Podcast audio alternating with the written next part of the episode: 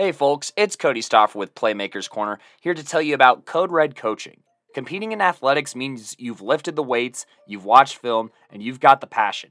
Problem is, that's what everyone else in the state has done. Perfect your game by honing in on your mental performance with Code Red Coaching. Whether you are a team or an individual, Code Red Coaching has the tools to create mentally solid habits and set up you or your team for success.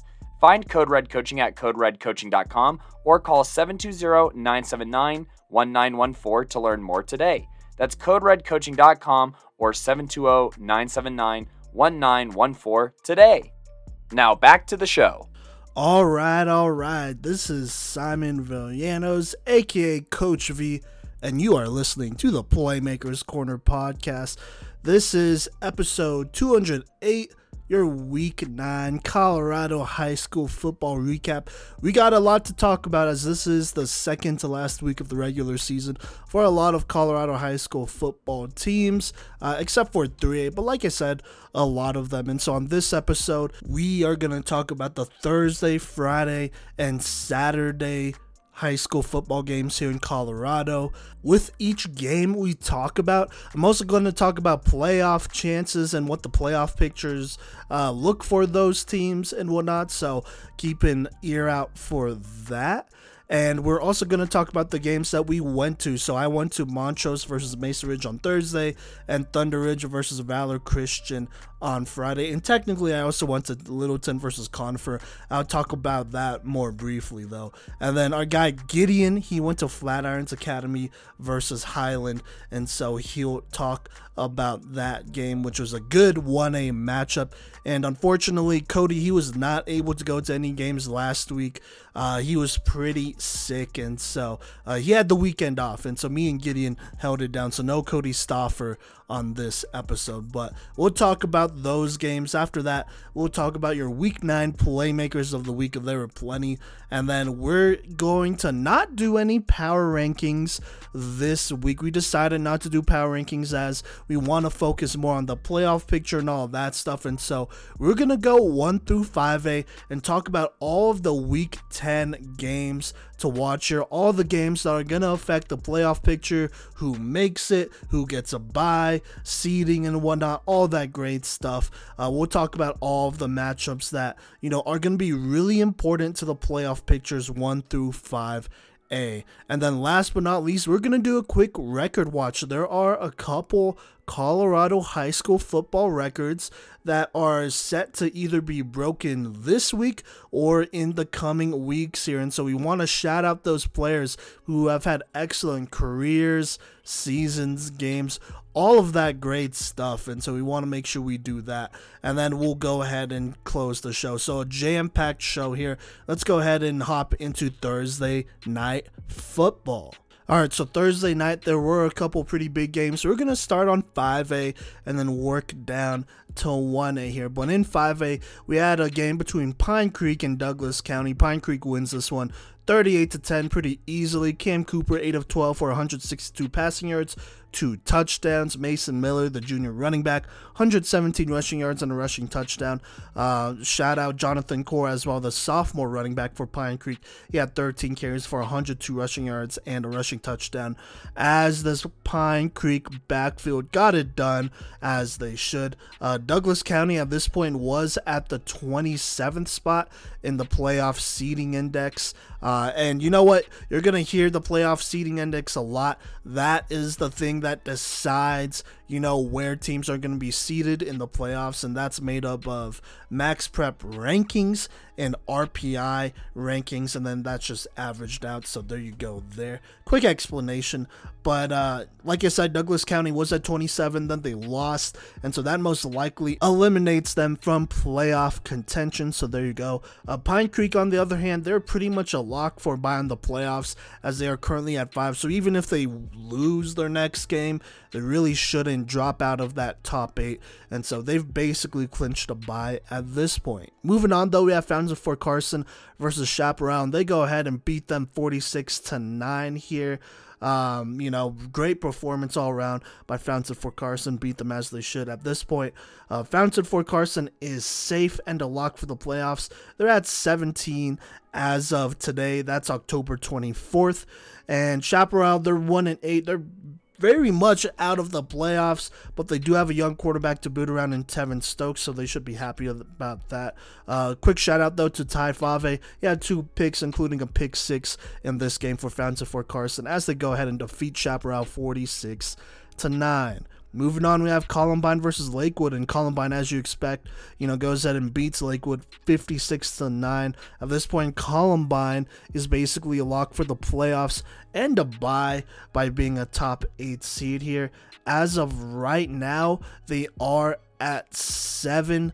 And actually, I'm not going to say they're a bye or they're a lock for a bye week in the playoffs, as they do pull Chatfield here to end the season. And Chatfield has not been playing bad, and so if they want to keep their bye, they really have to win this game, I would say. If they lose, it depends how they lose and all that, but you know, that definitely leaves the door open for other teams to come in and claim their bye. And so if they want to keep their bye going into the playoffs, they have to beat Chatfield. So there you go, important game there. But Marcane Taylor, he rushed for 90 yards and 3 touchdowns to this one. Shout out to James Bassinger. Also got some burn here. 5 carries, 84 yards, 2 rushing touchdowns. As like I said, Columbine beats Lakewood 56-7. We then got Eagle Crest versus Smoky Hill, and Eagle Crest kind of wins a closer one, 35-26 here. As of right now, Eagle Crest is at 15 in the playoff seeding index. Should be a lock for the playoffs, but probably won't get a bye. So regardless of what happens in their last week, they're going to make the playoffs. That's all you really need to know. Smoky Hill, though, as of right now, is at 26 in the playoffs. They're 1-8. And Smoky Hill, I mean, they've lost plenty of close games this season, which is why they're only 2 spots out of the playoffs. But the only way, in my opinion, that they could get into the playoffs is by beating Cherokee Trail, and by a lot potentially, and even then that might not be enough. But you know, if they don't beat Cherokee Trail, then I don't think they're going to make the playoffs. So there you go there. Smoky Hill, definitely one of those teams on the bubble. Now, this next matchup, we got 2 teams that are definitely not on the bubble. We got Mountain Vista versus Highlands Ranch here, and Mountain Vista escapes a potential upset by winning 21-17. Highlands Ranch would actually take the lead on a touchdown pass to George West, making it 17-14 with 6 minutes left in the fourth quarter. But Austin Majewski would come through with a nice touchdown run after a long 20-yard pass that would put them on the 10. And so he would do all of that with about a minute left, which would give Mountain Vista the lead and the game. As it stands today, October 24th, Mountain Vista is currently 13th in the index, but unless a Legacy, Fairview, Rock Canyon, or Arapahoe loses in front of them, and Mountain Vista beats Valor, the last game of the season, they probably won't get a bye. And so they need a lot for them to get a bye. They're definitely a lock for the playoffs, but for them to get a bye, Mountain Vista has to beat Valor. That's step one. And then they'll need a couple teams in front of them to lose. So there you go there. Highlands Ranch, on the other hand, surprisingly, they're at 19 in the playoff index, despite being 2-7.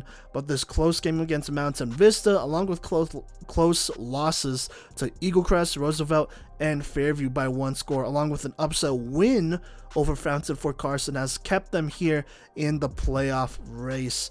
Right now, I would say they would have to beat Castleview. That's their last game of the season, in order to stay inside the 24 playoff teams here, to stay inside the playoff race. If they lose to Castleview, then they could definitely see a bad slide, and that might take them out of the playoff race potentially. And so they definitely have to beat Castleview just to be safe to make the playoffs. If they don't, then things could get a little risky here. Speaking of teams that are kind of on that bubble, we have Arvada West versus Pomona. Arvada West goes ahead and wins this one 42-14. Freshman running back Adrian Sabala, he ran for 118 yards and 3 rushing touchdowns in this one. And as it stands right now, October 24th, Arvada West is currently 4-5, sitting at 22 in the index with Ralston Valley as their last game of the season. Now, Ralston Valley is basically guaranteed a bye at this point, even if they lose to Arvada West, so it's not that important of a game to them, I would say. But we will see how Ralston Valley plays it their final week. Simply put, Arvada West just can't get blown out too bad by Ralston Valley if they want to make the playoffs. Arvada West, like I said, is at 22. If Ralston Valley does them dirty and puts like 50 on them, then, you know, they're at 4-6 on the season. They have another blowout loss. Things may not be looking as favorable for them. And so as long as Arvada West keeps it a close game, they don't even have to win it. But if they do win it, by the way, you know, that definitely guarantees them a spot in the playoffs. But like I said, as long as they keep it close, they should make the playoffs here. Definitely on the back end, though. Pomona, on the other hand, their season's been over, so there you go. Let's move down to 4A here. We got Bear Creek versus Staley Lake. A great matchup here. A great league matchup. Bear Creek actually wins this one 20-17. They would come back from being down 17-0 here in the second quarter. But an Adrian Rico to Isaiah Phelps fade route would go for a touchdown with under a minute left in this game. And that would be the game winner, along with a Jeremy Vasquez interception to go ahead and seal it. So big win for Bear Creek over Staley Lake there in the last minutes of that game. An instant thriller there. So there you go. Bear Creek, they're 6-3 with Ponderosa left here. By this point, Bear Creek should be a lock for the playoffs, as they are currently at 16 in the playoff index as of today, October 24th. Staley Lake, they're in a similar position. They are 5-4. They do have Dakota Ridge left to play. Staley Lake, ironically enough, is at 21 with a 5-4 record, while Dakota Ridge is 3-5, but currently ahead of them at 14. Now, Staley Lake should be a lock for the playoffs, considering they can't slide too bad getting beat by a team ranked so far ahead of them. But if they win, that definitely moves them up in a more favorable spot in the playoffs. So regardless, both teams are pretty much locks for the playoffs, but probably not a bye week. So there you go. Moving on, though, we got Skyline versus Grand Junction Central. Skyline goes ahead and takes care of business, blowing them out 40-14. Skyline, as of right now, is currently 14th according to the index, and at 5-4 are basically a lock for the playoffs. With Greeley Central left, they should beat them, and we'll see where they land in the final rankings here. Probably won't get a bye, but like I said, a lock for the playoffs. Grand Junction Central, on the other hand, at 3-6. With wins over Palisade, who they beat 20-15, Grand Junction, who they beat 25-13, and Greeley Central, who they beat 55-6, along with one close loss to Fruita Monument, which was 14-7 at the beginning of the season. Grand Junction Central currently at 22 in the index, surprising enough. Silver Creek, Rampart Monarch, Thomas Jefferson, Cheyenne Mountain, and Vista Peak are all teams right behind them. Now, Grand Junction Central, they play Windsor next week, who is currently ranked ahead of them at 18. But unless they get blown out by 50, Grand Junction Central shouldn't slide out of the playoffs. And so, although they have a really bad record here and not many quality wins, it looks like they're going to make it as long as they don't get blown out by Windsor. So, we'll see what happens there. Moving on, we got Skyline versus Silver Creek versus Greeley Central. Silver Creek defeats Greeley Central 56-26, improving to 4-5. They have Monarch as their last game here. Shout out to Cole Rogers, 235 rushing yards, 5 rushing touchdowns, and 49 receiving yards for Silver Creek here. As of right now, Silver Creek is at the last spot in the playoffs. They're at 24. Rampart, though, is right behind them at 25. So there you go there. And that's as of today, you know, after all the games, October 24th. Now, Monarch would need to beat Silver Creek at the end of this season here to secure a spot in the playoffs. Silver Creek is in a similar position. If Silver Creek loses at 24, that might leave an opening for Rampart Shine Mountain or Thomas Jefferson to potentially take their spot. Most likely it would be Rampart if Rampart beats Air Academy here. And so this last game between Monarch and Silver Creek will be very interesting, as both teams would probably like to win here in order to, you know, secure a spot in the playoffs. If either team loses, then, you know, their playoff spot will definitely be in question. Not out of the ordinary that they both could still make it if one of them loses, but it would definitely be interesting. Now, moving on, we got Loveland versus Windsor. Loveland dominates 31-0. Loveland 8-1 on the season. They face Longmont to end here.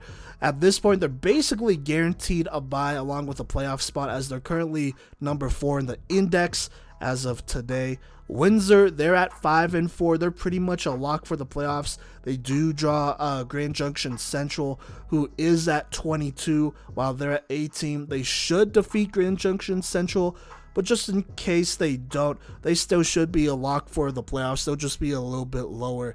That game will probably matter more for Grand Junction Central, as they cannot afford a big loss to Windsor, because that might drop them out of the playoffs. Windsor, though, they're fine. Moving on down to 3A here, we have Canyon City versus Discovery Canyon here, and Canyon City gets the late upset here, 19-16, with a rushing touchdown in the fourth quarter to win this game. Canyon City at this point literally cannot make the playoffs at all, as they are 2-6. Discovery Canyon, though, they're kind of on the bubble. They are now at 25 in the playoff index, although they are 5-3. And now Discovery Canyon, they play Pueblo East and Sand Creek to end their season. Their best bet of making it the playoffs at that 16th seed is defeating both Pueblo East and Sand Creek by a solid amount, with the help of some teams in front of them losing. But losing either game would kill their playoff chances, in my opinion. Discovery Canyon has to beat both teams to make the playoffs, or even have a chance at making the playoffs. So there you go. Speaking of making the playoffs, we have Resurrection Christian versus Mountain View, and Resurrection Christian is definitely making the playoffs. They just beat Mountain View 28-0. Rez is sitting here at 7-1 with another easy win that should end Mountain View's playoff chances if they weren't already over. But Rez is currently at 8 in the playoff index, but they pull Thompson Valley and Northridge, who played each other this last weekend and are both currently ranked. So there you go there. If Rez wants to have a high seed, a top seed in the playoffs, beating both Thompson Valley and Northridge would go a long way here. Rez, I believe, plays Northridge first, and so beating them would help them seeding-wise. So there you go there. Moving on, though, we have Fort Morgan versus Holy Family. Holy Family wins 35-13 thanks to a 191-yard, 2 rushing touchdown, and 36 receiving yard and 1 receiving touchdown performance from Chase McNaughton, I want to say. Holy Family, though, they're now 5-3, basically locked into the playoffs at 5 according to the seeding index. That's assuming they don't lose to both Lincoln and Kennedy, obviously. Now, worst case scenario, if they do lose to one, they could probably afford it, but they won't be able to afford to lose to both. And even then, they still might make the playoffs. It would just be on the very back end. Fort Morgan, on the other hand, they are 3-5. They're currently sitting at 25 in the index, and they're probably not going to make the playoffs. They do have games against Northfield, who's just ahead of them at 20, and Lutheran, who is sitting at 3. If they beat both, then they make it, but that's a little bit of a tall order to ask. So there you go. All right, moving on. Let's talk about 2A football here. We got Faith Christian versus Eden here. Eden wins 47-7, moving to 7-1 on the season. They're currently at 3 here with a league championship game against the Academy, which myself and Cody should be at.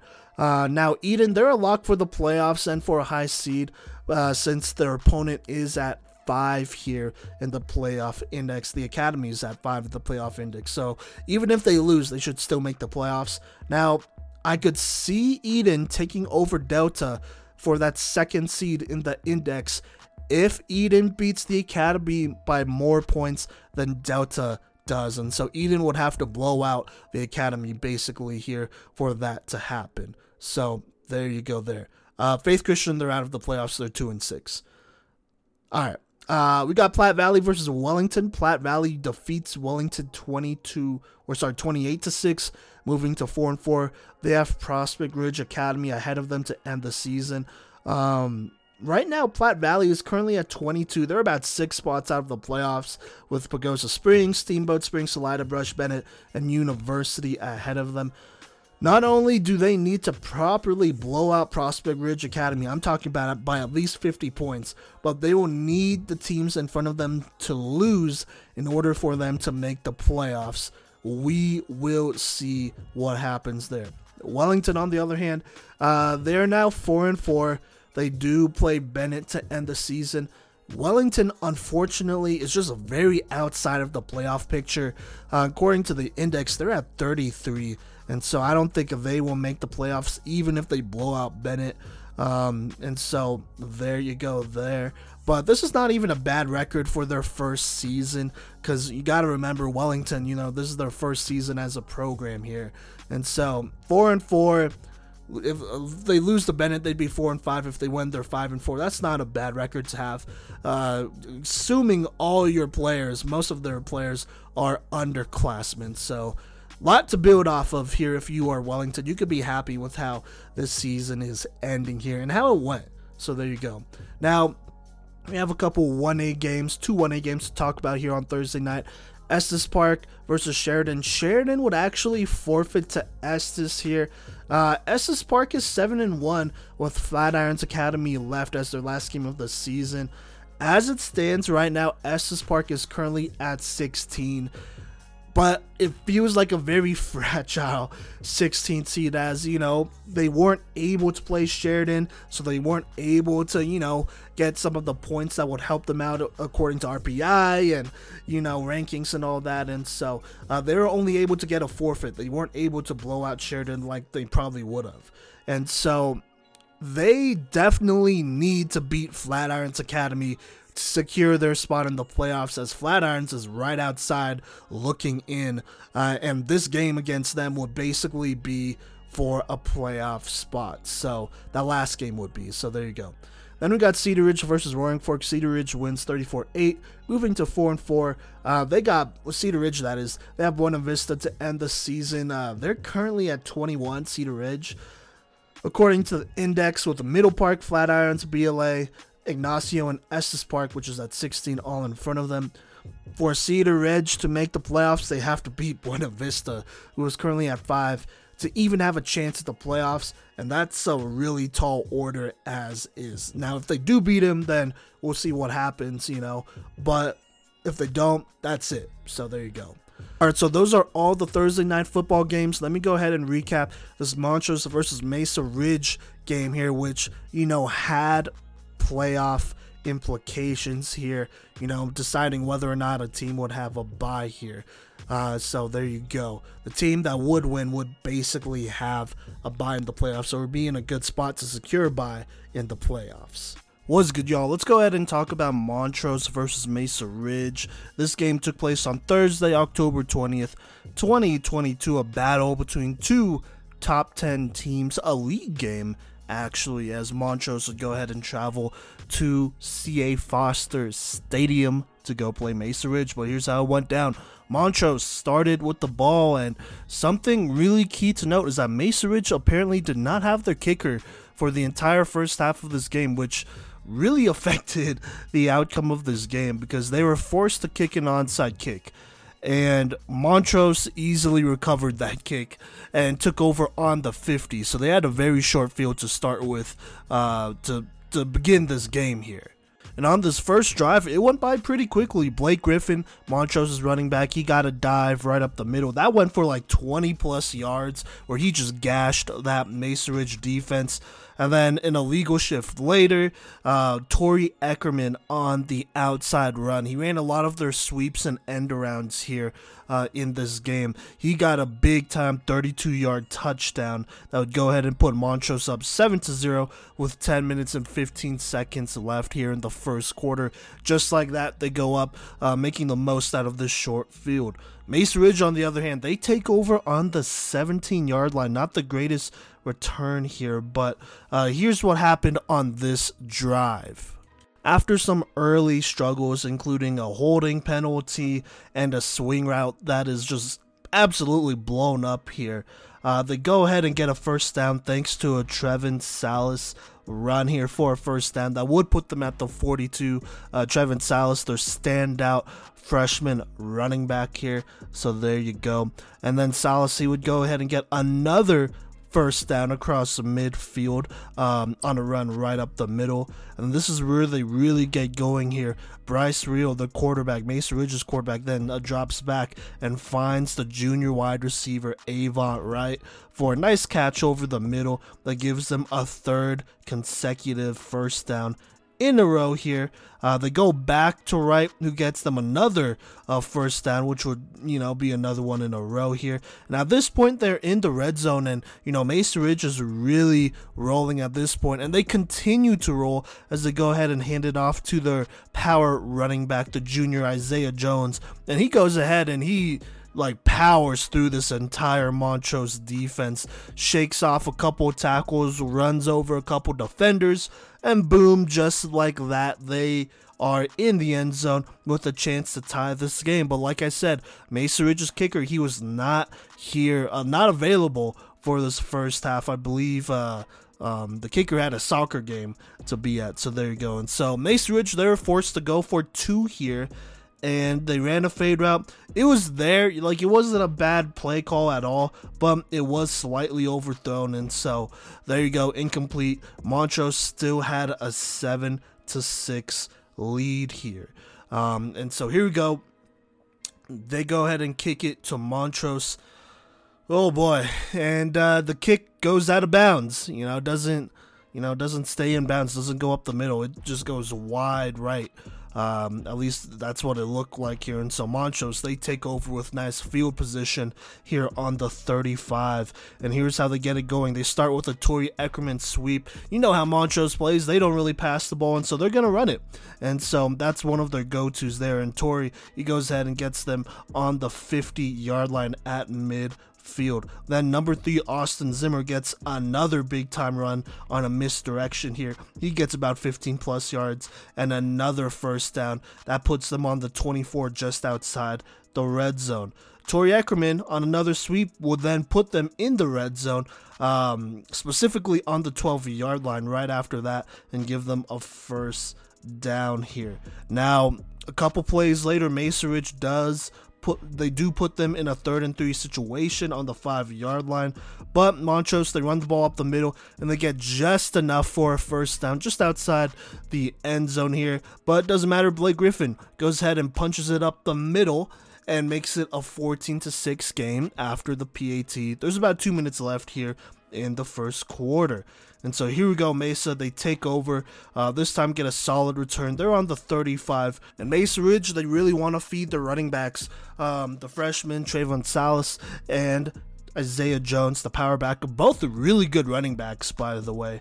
And so that's what they do. Salas, he gets them a first down after bouncing a nice run outside. That puts them on the 47.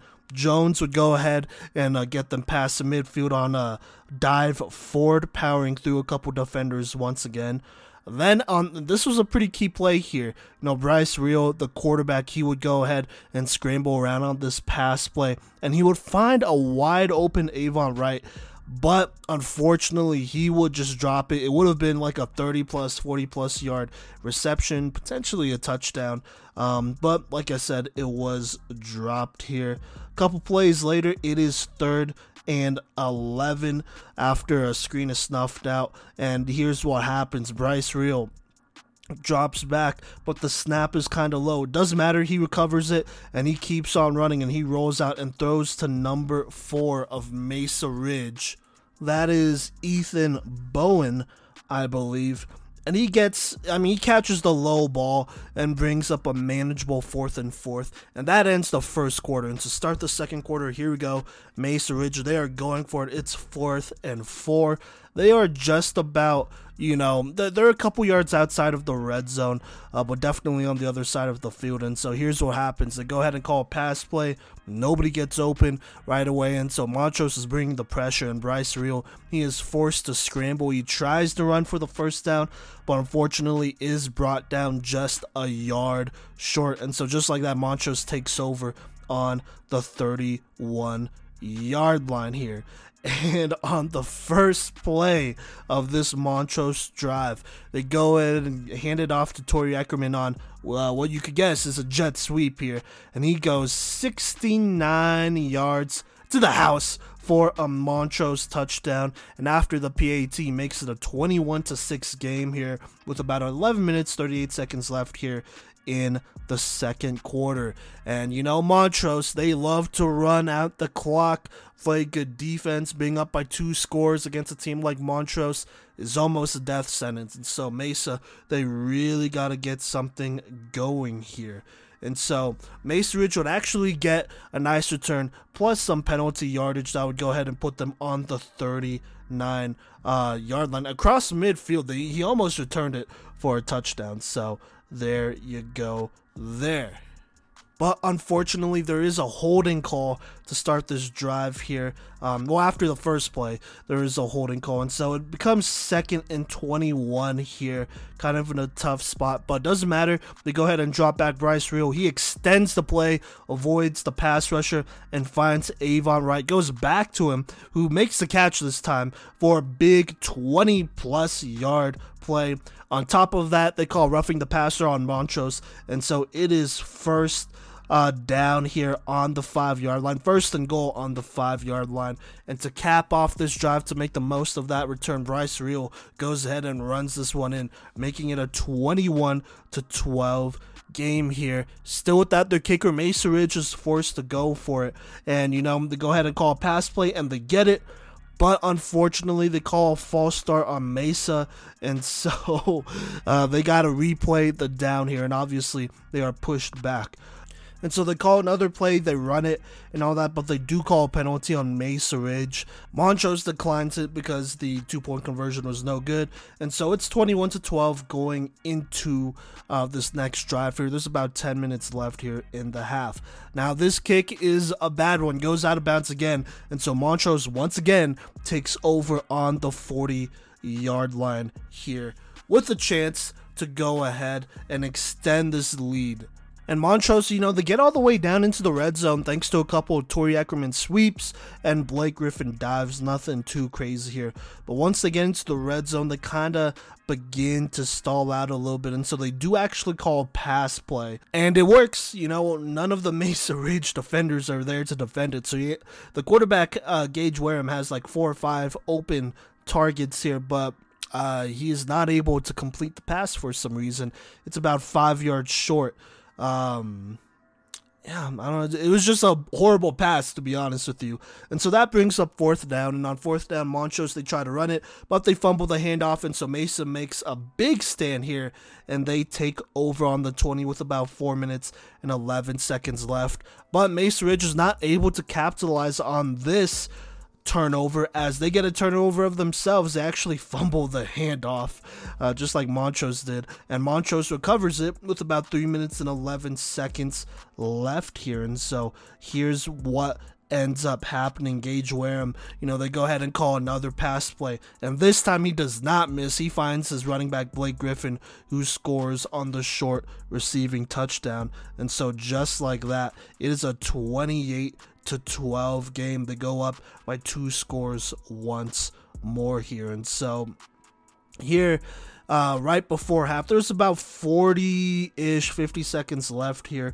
Mesa, they try to get something going. They do throw a Hail Mary at the end here, but it is deflected. And so going into halftime, it is 28-12. Montrose leads. But Mesa Ridge, they do get the ball to start the third quarter, and on top of that, I guess their kicker came back, and so there you go. But here we go, Mesa, they take over on the 28 to start here. They start with a good throw, a great throw to Ethan Bowen over the middle, and that goes for about 20 plus yards past midfield. Great way to get this drive started. Then after that, a couple plays later, Bryce Real was sacked, making it 3rd and 9, but it doesn't matter, as Bryce Real on the next play, they go ahead and call pass. He works up the pocket, tries to find somebody, nobody's open, so he takes off and gets 10 yards for a first down. A couple plays in, he tries to throw it again, but they do call PI on Montrose, and so that actually puts Mesa on the 20 here in the red zone with a first down here. And to go ahead and end up this drive, Bryce Real drops back and finds his receiver Tanner Wittick on a quick hitter slant. Bryce Real was feeling the pressure here, but he just delivered a great ball. Finds his guy on the inside who had leverage, and he goes ahead and runs it in for a nice touchdown here. And just like that, Mesa trails 28-19. Obviously, they have their kicker, so they kick the extra point. There's about 9 minutes left here in the third quarter. Plenty of time here, and so Montrose, you know, they take over on the 20. This kick, like I said, with the kicker in, he goes ahead and kicks it out the field, or sorry, in the end zone here. And so that's a touchback, and Montrose takes over on the 20-yard line. And on this play, on this drive, Montrose, they're just trying to run out the clock, you know, which is basically just running their offense. And so they go ahead and give it off to Austin Zimmer on a nice misdirection. He gets a first down. They do call a rare play action pass, but it goes to the running back, Blake Griffin, and he gets them another first down in a row here. And so at this point, they're on the 33. Then Torrey Eckerman, he goes ahead and breaks loose on a misdirection play. Not a sweep here, but a misdirection. That goes for about 30 plus yards and a touchdown. And so Montrose is actually leading 34-19. They're not able to kick the extra point here because for some reason the snap is fumbled. So there you go. So it's 34-19. Mesa, they go ahead and take over on the 48. They get a nice return here. On the first play, they call PI on Montrose, so that's an automatic first down, and they do get on the 35-yard line.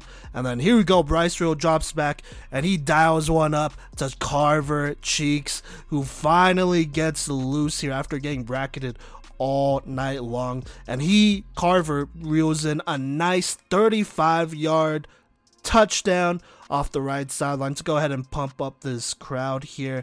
Mesa, they go ahead and decide to go for two here to make it a 34-27 game instead of a 34-26 game.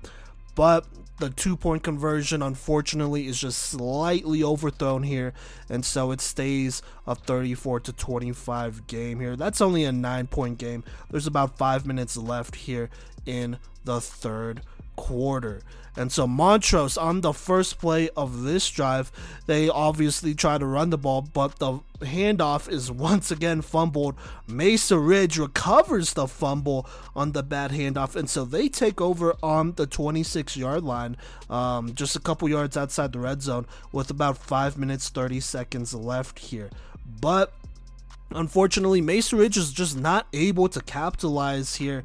A couple false starts, a couple incompletions and whatnot, but specifically the false start killed them here, because that made it, instead of a 2nd and 11 situation, a 2nd and 19 situation, that would go ahead and kill this drive. And so Montrose eventually will take over on the 20 and avoid a scare there. So with less than a minute left in the third, Montrose, as always, run the ball. And so Blake Griffin, a run up the middle, gets 10 plus yards, so putting them on the 42. Torrey Eckerman gets them another first down, and that basically is the end of the third quarter.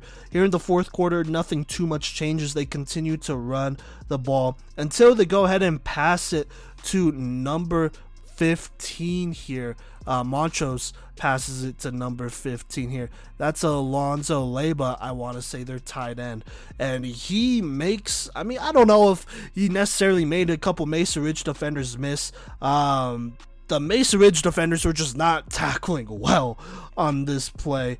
And so he almost scores, but instead he goes ahead and puts them on the 2-yard line here, obviously in the red zone. It's first and goal. And first and goal, I mean, that's basically an automatic Montrose touchdown at this point. And that's what happens. Blake Griffin up the middle goes for another Montrose touchdown. Now Montrose, for some reason, wants to go for 2 here to make it a 3-score game here. I guess I get it, but not really. The handoff is fumbled, so 2-point conversion is no good. Montrose does lead by 15 here, 40-25, with 11 minutes left here in this game. And so here we go. Mesa Ridge off the touchback takeover on the 20. Bryce Real finds Carver Cheeks on a short pass that goes for a first down, and then Bryce Real goes ahead and dials up a big time touchdown here to Tanner Whittick. It goes for 50 plus yards here, as Mesa Ridge wants to make sure that Montrose knows that they're still there. And so they go ahead and throw that touchdown, and just like that, it is 31-40. Mesa Ridge decides to go for it here, which is interesting. And once again, they don't get it. So it's 31-40 here. 10 minutes left. Montrose takes over. They are running the ball here, and by the way, they get a nice return. They get to the 45-yard line past midfield, and so they are running the ball here, you know, potentially trying to score here, but also if they could use up a lot of this clock, that wouldn't be bad either. And so here we go here, number 24 for Montrose. I believe that is Aiden Grijalva, I want to say. Excuse me if I'm saying that wrong. He gets them a big run on third down that does put them on the 5-yard line here. Obviously gives Montrose a first down on this drive. And then they go ahead and run it up the middle for another Montrose touchdown, extending the lead to 46-31 after the PAT, which they make. And at this point, there's about 5 minutes 45 seconds left here in this game here. Mesa Ridge, they try to get something going here, but too many penalties go ahead and kill the vibes of this drive, and eventually Montrose stops them here. Oh my god, it was a 4th and 31 situation after a huge Montrose sack here. And so Montrose, like I said, would go ahead and stop them and run out the clock, as Montrose defeats Mesa Ridge on the road here, 46-31, in a big time game here. That will be big for the rankings and whatnot. Mesa Ridge not playing bad at all. Obviously, I feel like if they had their kicker, then this game would have been a lot more winnable, just because the field position for Montrose was like, I mean, it was awesome for Montrose. They never started farther than the 35-yard line on a kick, you know, on a kickoff, and so that kind of hurt them. Plus, Mesa Ridge having to go for 2 all the time because, you know, they were in an early hole, not being able to kick the PAT and all that stuff. Obviously kind of hurt them, you know, and so if they were to play again, I think this game would be a lot closer. I think Mesa Ridge could even beat them and whatnot, and so we'll see what happens. Montrose, I mean, you know, they do their thing.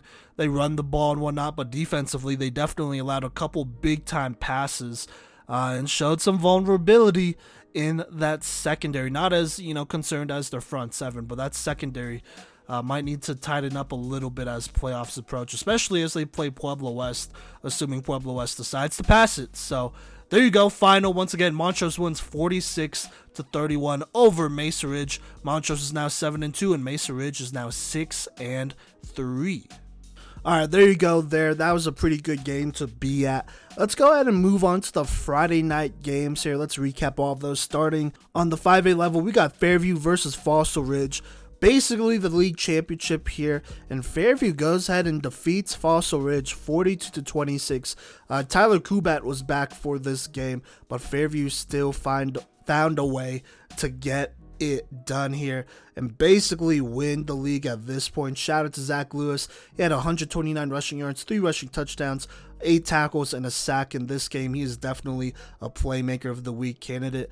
As it stands right now, Fairview is currently 11 right now in the play according to the playoff index, and they play Rocky Mountain High School, who is currently 21. Even if Fairview loses or if they wins, you know, I can't imagine them moving high enough to garner a playoff bye or for them to drop out of the playoffs. So there you go. Fossil Ridge is definitely in a similar situation. Even if they win or lose, they should still be a lock for the playoffs. So there you go there.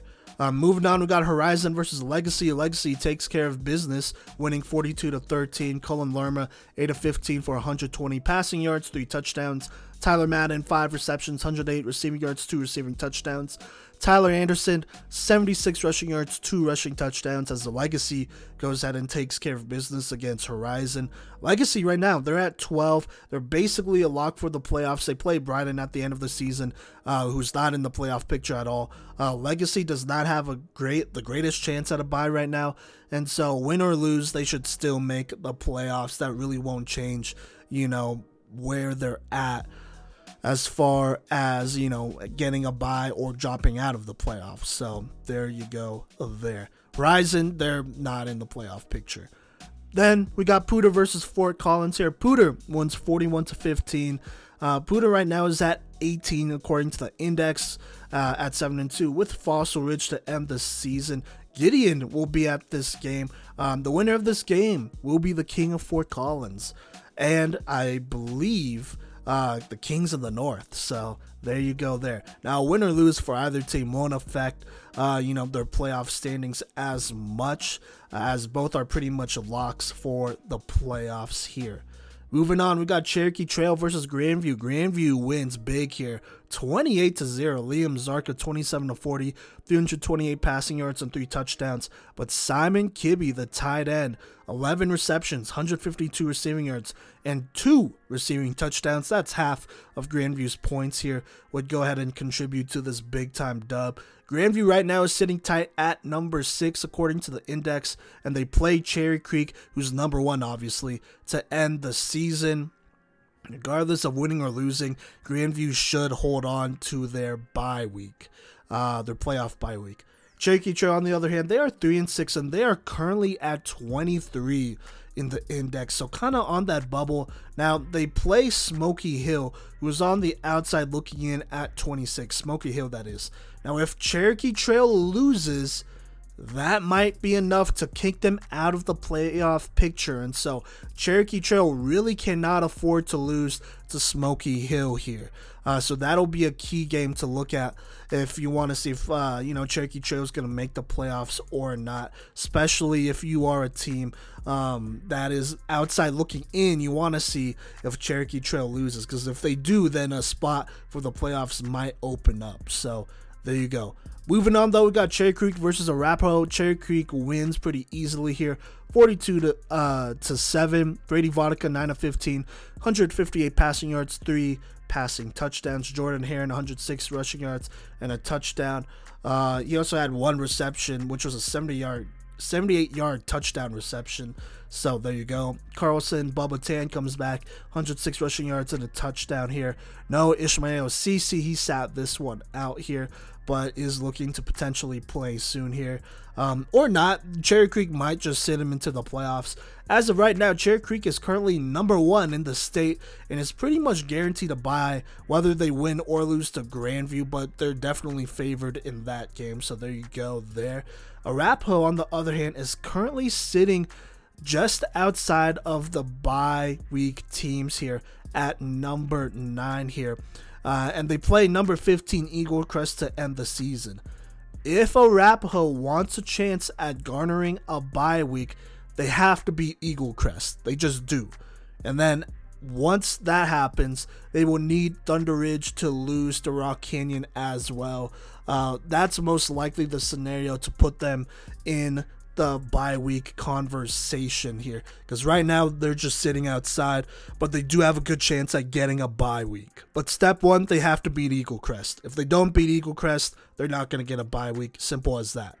Moving on, though, let's move on north. We got Rocky Mountain playing Boulder, and Rocky Mountain wins big 42-3, as they should, thanks to a dominant ground game. Abraham Shatila, I hope I'm saying that right, by the way, the junior running back, on 23 carries, went for 200 rushing yards and 2 rushing touchdowns. Rocky Mountain has Fairview to end the season. Rocky, as of right now, is at 21, according to the index. A loss to a number 11 Fairview team shouldn't end their season. At least I don't think so. And so Rocky Mountain is basically a lock for the playoffs. Now, if they beat Fairview for any reason here, then, you know, they should move up. But we'll see. Like I said, regardless, they're a lock for the playoffs. It's not like beating Fairview would give them a bye week. So, yeah. Mullen versus Prairie View. Mullen wins this one 38-23. Kind of a close one, but Ben, I want to say it's Kierza, excuse me if I'm saying that wrong, but he goes 17 of 26, 300 passing yards, 5 passing touchdowns in this one here. Mullen, as of right now, is currently at 25 in the playoff index. One spot out looking in here. Mullen, they play Rangeview to end the season. And they got to beat Rangeview for a chance at the playoffs. So there you go. There, if they lose to Rangeview, then they're not making the playoffs. Mullen, that is. Now, if they beat Rangeview, that doesn't guarantee them a playoff spot. They're going to need teams on that bubble to lose. And so we'll see what happens. But Mullen absolutely needs to take care of business this next week if they even want a chance. So there you go. Now, this next game I'm going to talk about, Legend versus Regis Jesuit. Both teams basically guaranteed a spot in the playoffs, but Regis, they go ahead and win this one 26-11. A Legend did not start John Brookhart here. It looks like they started their sophomore quarterback, Nick Farley, who kind of struggled, 115 of 29, 151 passing yards, 2 interceptions, no scores here. A DeAndre Barnes interception for Regis Jesuit, followed by an Aiden Chase touchdown, made it 26-11, which will basically end this game with about a minute left here in the third quarter. So there you go. Regis defeats Legend 26-11. Legend, as of right now, is currently at 16. Pretty much a lock for the playoffs. They do play Douglas County, who is not in the playoff picture at all. And so, assuming they don't lose to them, they should make the playoffs. But even if they did, they should probably still make the playoffs regardless. Quickly, though, do want to shout out Anthony Medina for Albert Medina for Regis Jesuit. He had 85 rushing yards and 2 rushing touchdowns in this one. Speaking of Regis, they are currently at 4, and they play number 17 Fountain Fort Carson to end the season.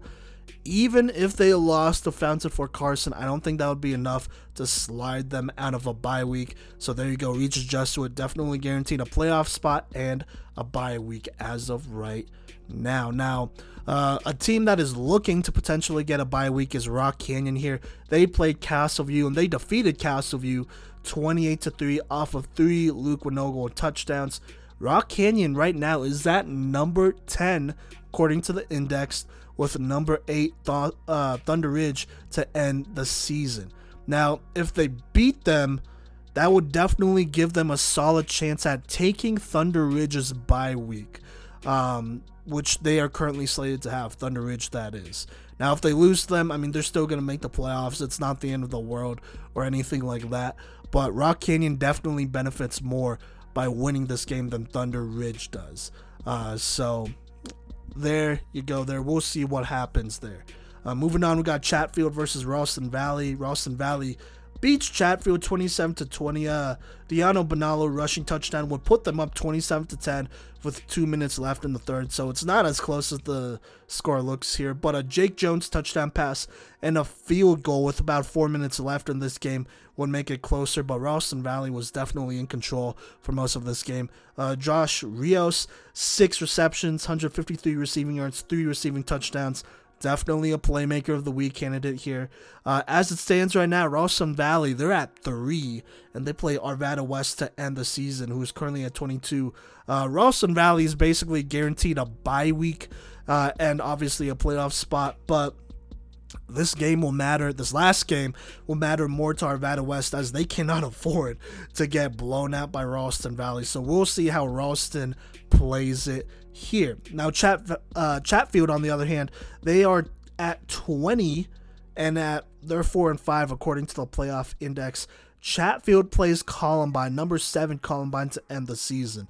Now, Columbine cannot afford to lose this game if they want to keep their bye.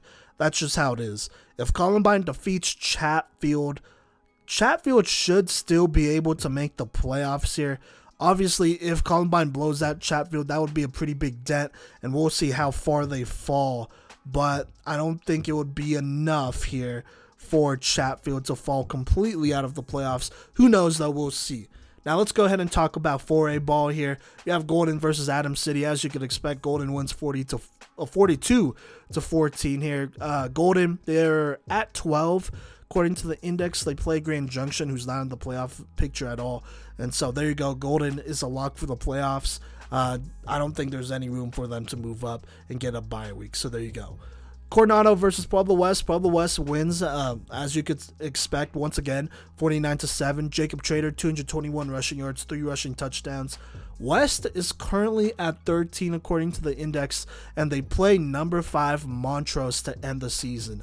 A win or loss really shouldn't affect their standing too much, but if they beat Montrose, maybe they could sneak in at 8 if a couple of teams lose and whatnot, but, you know, that's kind of a complicated scenario.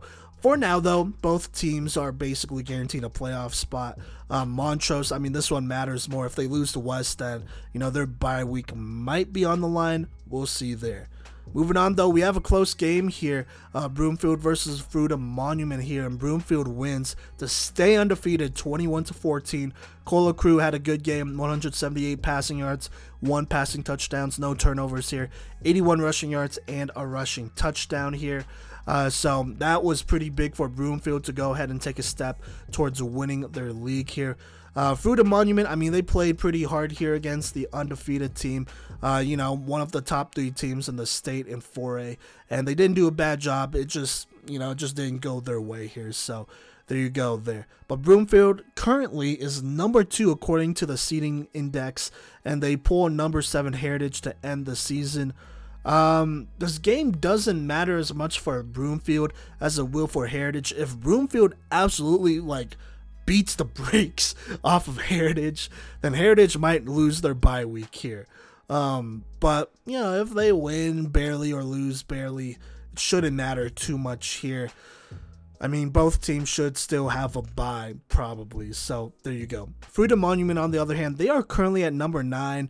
That game against Broomfield was kind of a game they needed to earn a bye week here, as right now they'll face Adams City to end the season, who they should beat, you know, but, you know, they may need a couple teams in front of them to lose, along with a huge win over Adams City, in order to get a bye week in the playoffs. So it's not like they're completely out of it. They're only one spot outside of a bye week here, but we'll see what happens. Some crazy things will have to happen for Fruita Monument to get a bye week here, and it's kind of out of their hands. I mean, they could beat Adams City by as much as they want. Doesn't necessarily guarantee them a spot, so there you go. Liberty versus Thornton, not that it matters, but Liberty beats Thornton 22-6. Unfortunately, neither team is making the playoffs, as Liberty is like past 30, so they're not even in the playoff picture, despite being like 6-3, which, you know, make what you want out of that. So there you go. Now back to playoff teams, we have Erie versus Longmont. Erie continues to win here and kind of survives Longmont, who sticks around in this game, but Erie wins 44-21. Blake Barnett, a playmaker of the week candidate, he won 13 of 22, 225 passing yards, 3 passing touchdowns. He had 76 rushing yards and 2 rushing touchdowns, and that was all before it looks like he got ejected in the 4th quarter, some sort of taunting thing, or at least that's what it says here on the recap here. Doesn't matter, though, as Blake Barnett kept scoring touchdowns to keep Longmont at bay, as, like I said, Longmont stuck around here. Longmont's Cole Gaddis, he had 120 rushing yards and 3 rushing touchdowns in this one, as this game was pretty close, but Erie prevails ultimately. Erie, they're at number 11 according to the index. They get Greeley West, who they should absolutely slam, to be honest with you. Erie, as of right now, is a lock for the playoffs, but won't get a bye week. So there you go. Longmont, on the other hand, they're currently at 19 according to the index, and they play number 4 Loveland to end the season. Both teams are a lock for the playoffs, Longmont and Loveland. But even if Loveland somehow loses, I think Loveland should still have a bye week. So there you go there.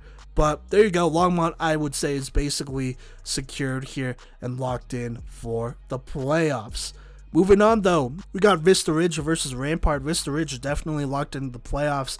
But, you know, just in case they go ahead and blow out Rampart 40-7, Braden Dorman continuing his heat streak here, 326 passing yards, 6 passing touchdowns, no turnovers. Brandon Hills, 5 receptions, 158 receiving yards, 3 receiving touchdowns. Gavin Jenkins, he had himself a game, 4 receptions, 107 receiving yards, 3 receiving touchdowns. Then on defense, you had some guys making plays. AJ Jordan, 3 sacks, 1 forced fumble. JoJo Garnett, 10 tackles, 2 interceptions, 1 forced fumble, and a blocked field goal. Golly, looking like a whole tank out here, doing his thing against Rampart, doing whatever he wants against Rampart. So there you go. Like I said, as Vista Ridge wins big, 40-7. Vista Ridge, they pull Palmer Ridge at home to end the season. Myself and Cody will be there in person for that one. Vista Ridge is currently at 8 with a bye week, with a projected bye week. Palmer Ridge is currently at 1. I really don't think Vista Ridge is in any danger of losing their bye week, as long as they don't lose in the same way as they did to Palmer Ridge last year, where Palmer Ridge kind of just blew them out. So we'll see what happens there. But like I said, both teams in that matchup, Vista Ridge, Palmer Ridge, are basically guaranteed a bye week. We'll just have to see how it goes down. I mean, it should be a good game. And on top of that, there are definitely a couple Colorado high school football records on the line in that game. So, you know, we'll be there, like I said, to potentially witness history, as should you, if you are listening to this and don't have anything to do Friday night. So there you go. Rampart, on the other hand, I mean, they lost to Vista Ridge. I mean, I don't think they were ever going to really beat them. But currently, Rampart is number 25 according to the index. They play number 20 Air Academy to end the season. And hey, playoffs start now for Rampart. This is a must win if they want to make the playoffs. If they want to make the playoffs, they have to beat Air Academy. If they beat him, I think they're in. You know, easy as that. If they don't beat him, I don't think they're in the playoffs. So there you go there. That's as serious as it gets for Rampart.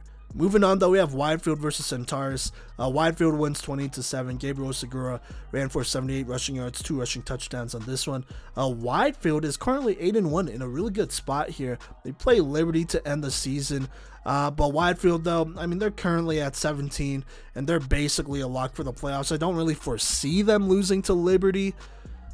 But I don't know. Who knows? We'll see. Even if they lost to Liberty, I mean, it'd have to be a pretty bad loss for them to slide 7-8 spots all the way out of the playoffs. So we'll see there. Moving on, though, we got Ponderosa versus Thomas Jefferson. This was a really close one. Ponderosa avoids the upset and wins barely 7-6. A passing touchdown with a minute left in the second quarter would basically decide the game, along with great defense, obviously. Both defense not allowing the other one to score here. So there you go. But regardless, a win's a win. Ponderosa defeats Thomas Jefferson 7-6. And currently, Ponderosa is number 3 according to the index. And they play number 16 Bear Creek to end the season. I don't think this matchup should change too much. The future for either Ponderosa and Bear Creek. If Ponderosa loses to Bear Creek, I don't think that's enough to take away the bye. If Pondo beats Bear Creek, that's not going to kick Bear Creek out of the playoffs. So there you go there. Now, on the other hand, we have Thomas Jefferson. They are currently sitting at 27 according to the index, and they play number 6 Denver South here. If Thomas Jefferson wants any chance on making the playoffs, they have to beat Denver South. So that's going to be a big game there. And even if they beat Denver South, there's no guarantee that they make the playoffs there. That's just their best chance. If they lose to them, then that's it. So, yeah, there you go. Moving on, though, we got Palmer Ridge versus Cheyenne Mountain, and Palmer Ridge takes care of business 56-26. Derek Hester, 7 of 9, 135 passing yards, 3 passing touchdowns, 15 rushing yards, 1 rushing touchdown. Extremely efficient season continues. Josh Gerlach with another interception. He actually had a receiving touchdown as well in this game as he continues a very good season as well. Still no Gator Robinson in this game, so there you go. I assume Gator will play against Vista Ridge, though, as that is Palmer Ridge's next game here. And I mean, if they lose to Vista Ridge, I don't think they're going to lose their bye. If they beat Vista Ridge, I mean, they're the number one seed in 4A anyways. So there you go. Cheyenne Mountain, I think their season is pretty much over at this point. I mean, they do have one more game, but after that, it's pretty much over. So yeah. Heritage versus Aurora Central. Heritage wins 46-45 to 3 here. They will play Broomfield as their last game of the season. Win or lose, both are basically a lock for the playoffs with a bye. So there you go. Shout out Noah Schoen, 5 of 10, 101 passing yards, 2 passing touchdowns, 99 rushing yards, and 2 rushing touchdowns in this big time effort. So there you go there. Dakota Ridge versus Grand Junction. Dakota Ridge wins as they should, 49-3. Blake Palladino, his best game on the season so far, getting better each game. He goes 6 of 9, nice, for 105 passing yards, 2 passing touchdowns, no turnovers. Did also get 36 rushing yards and 3 rushing touchdowns. So there you go. Definitely a Playmaker of the Week candidate here. Dakota Ridge is currently at 15 with number 21 Stanley Lake to end the season. I don't think this game should affect either team too much, win or lose, as both are pretty much locks for the playoffs. So yeah. Moving on to 3A football, though, we got George Washington versus Riverdale Ridge. G-Dub wins 28-10. They're at 13 according to the index, and they got Denver North and then Frederick, who is currently at 9 to end the season. That last game should be key for them if they want to move up and get a better seeding in the playoffs. We'll see what happens. But they're basically a lock here, assuming they don't get upset by Denver North. So, yeah. We'll see. You know, anything could happen. But moving on, we got Kennedy versus Lincoln. Kennedy wins 50-8. Isaac Cisneros, 16 of 28. 305 passing yards, 3 touchdowns, and 1 pick. As it stands, Kennedy currently at 22. According to the playoff index at 3 and 5 here. There are only 16 playoff spots, by the way, in 3A, so just keep that in mind. Now, Kennedy, they have Lutheran and Holy Family left. They have to win at least one of these games, one of these 2 games, if they want to make the playoffs. Lutheran is at 3, Holy Family is at 5. If you want to get in, you got to beat one of those squads. If you lose to both, then you're not going to make it, in my opinion. So, there you go. And if by some miracle they beat both, which is really hard to do, well, shoot, then yeah, they should have a playoff spot. That's pretty big time. So there you go.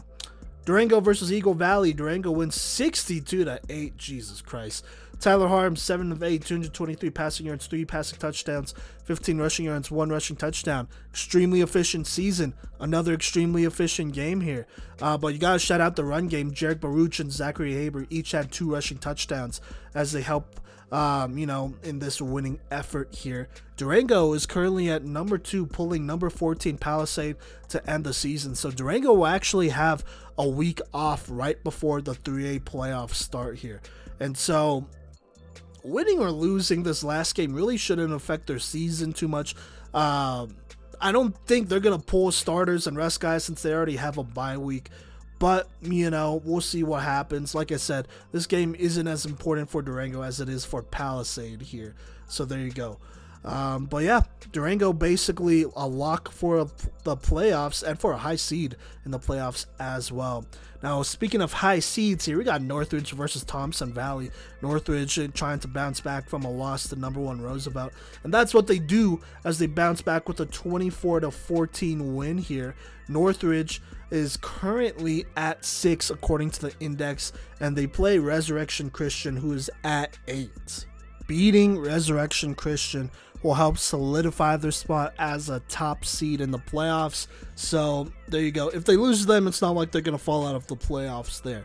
But Northridge does play Severance, who's at 21.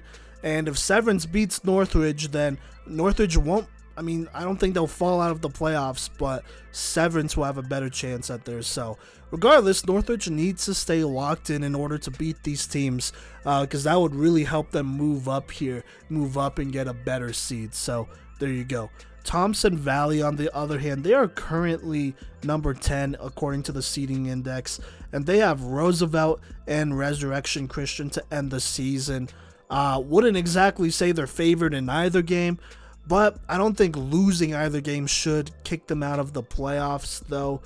You would like to win one, though, to definitely secure kind of a higher seed than what they would have if they lost both games. So we'll see what happens there. Moving on, though, we got Pueblo Central versus Lewis Palmer. Central wins 39-8. Michael Montoya, 170 rushing yards, 2 rushing touchdowns. As it stands today, according to the index, Pueblo Central is currently at number 16 in the index, and they pull number 19 Harrison this next week, and so that's going to be a big game here. If Pueblo Central loses to Harrison, they might not make, or I don't think they'll make the playoffs here. The last game other than Harrison they have is Pueblo South, but Pueblo South is way out of the playoff picture. So there you go. So really, Pueblo Central can't afford to lose to either Harrison or South if they want to make the playoffs. Harrison, I mean, they're going to be hungry. You know, they know this next week they have to win if they want to get in. So that's just what it is. Clean and simple there. Moving on, though, we got Denver North versus Frederick here. Frederick wins 57-21. Frederick, number 9 in the playoff index here, with number 17 Meade and number 13 George Washington to end the season.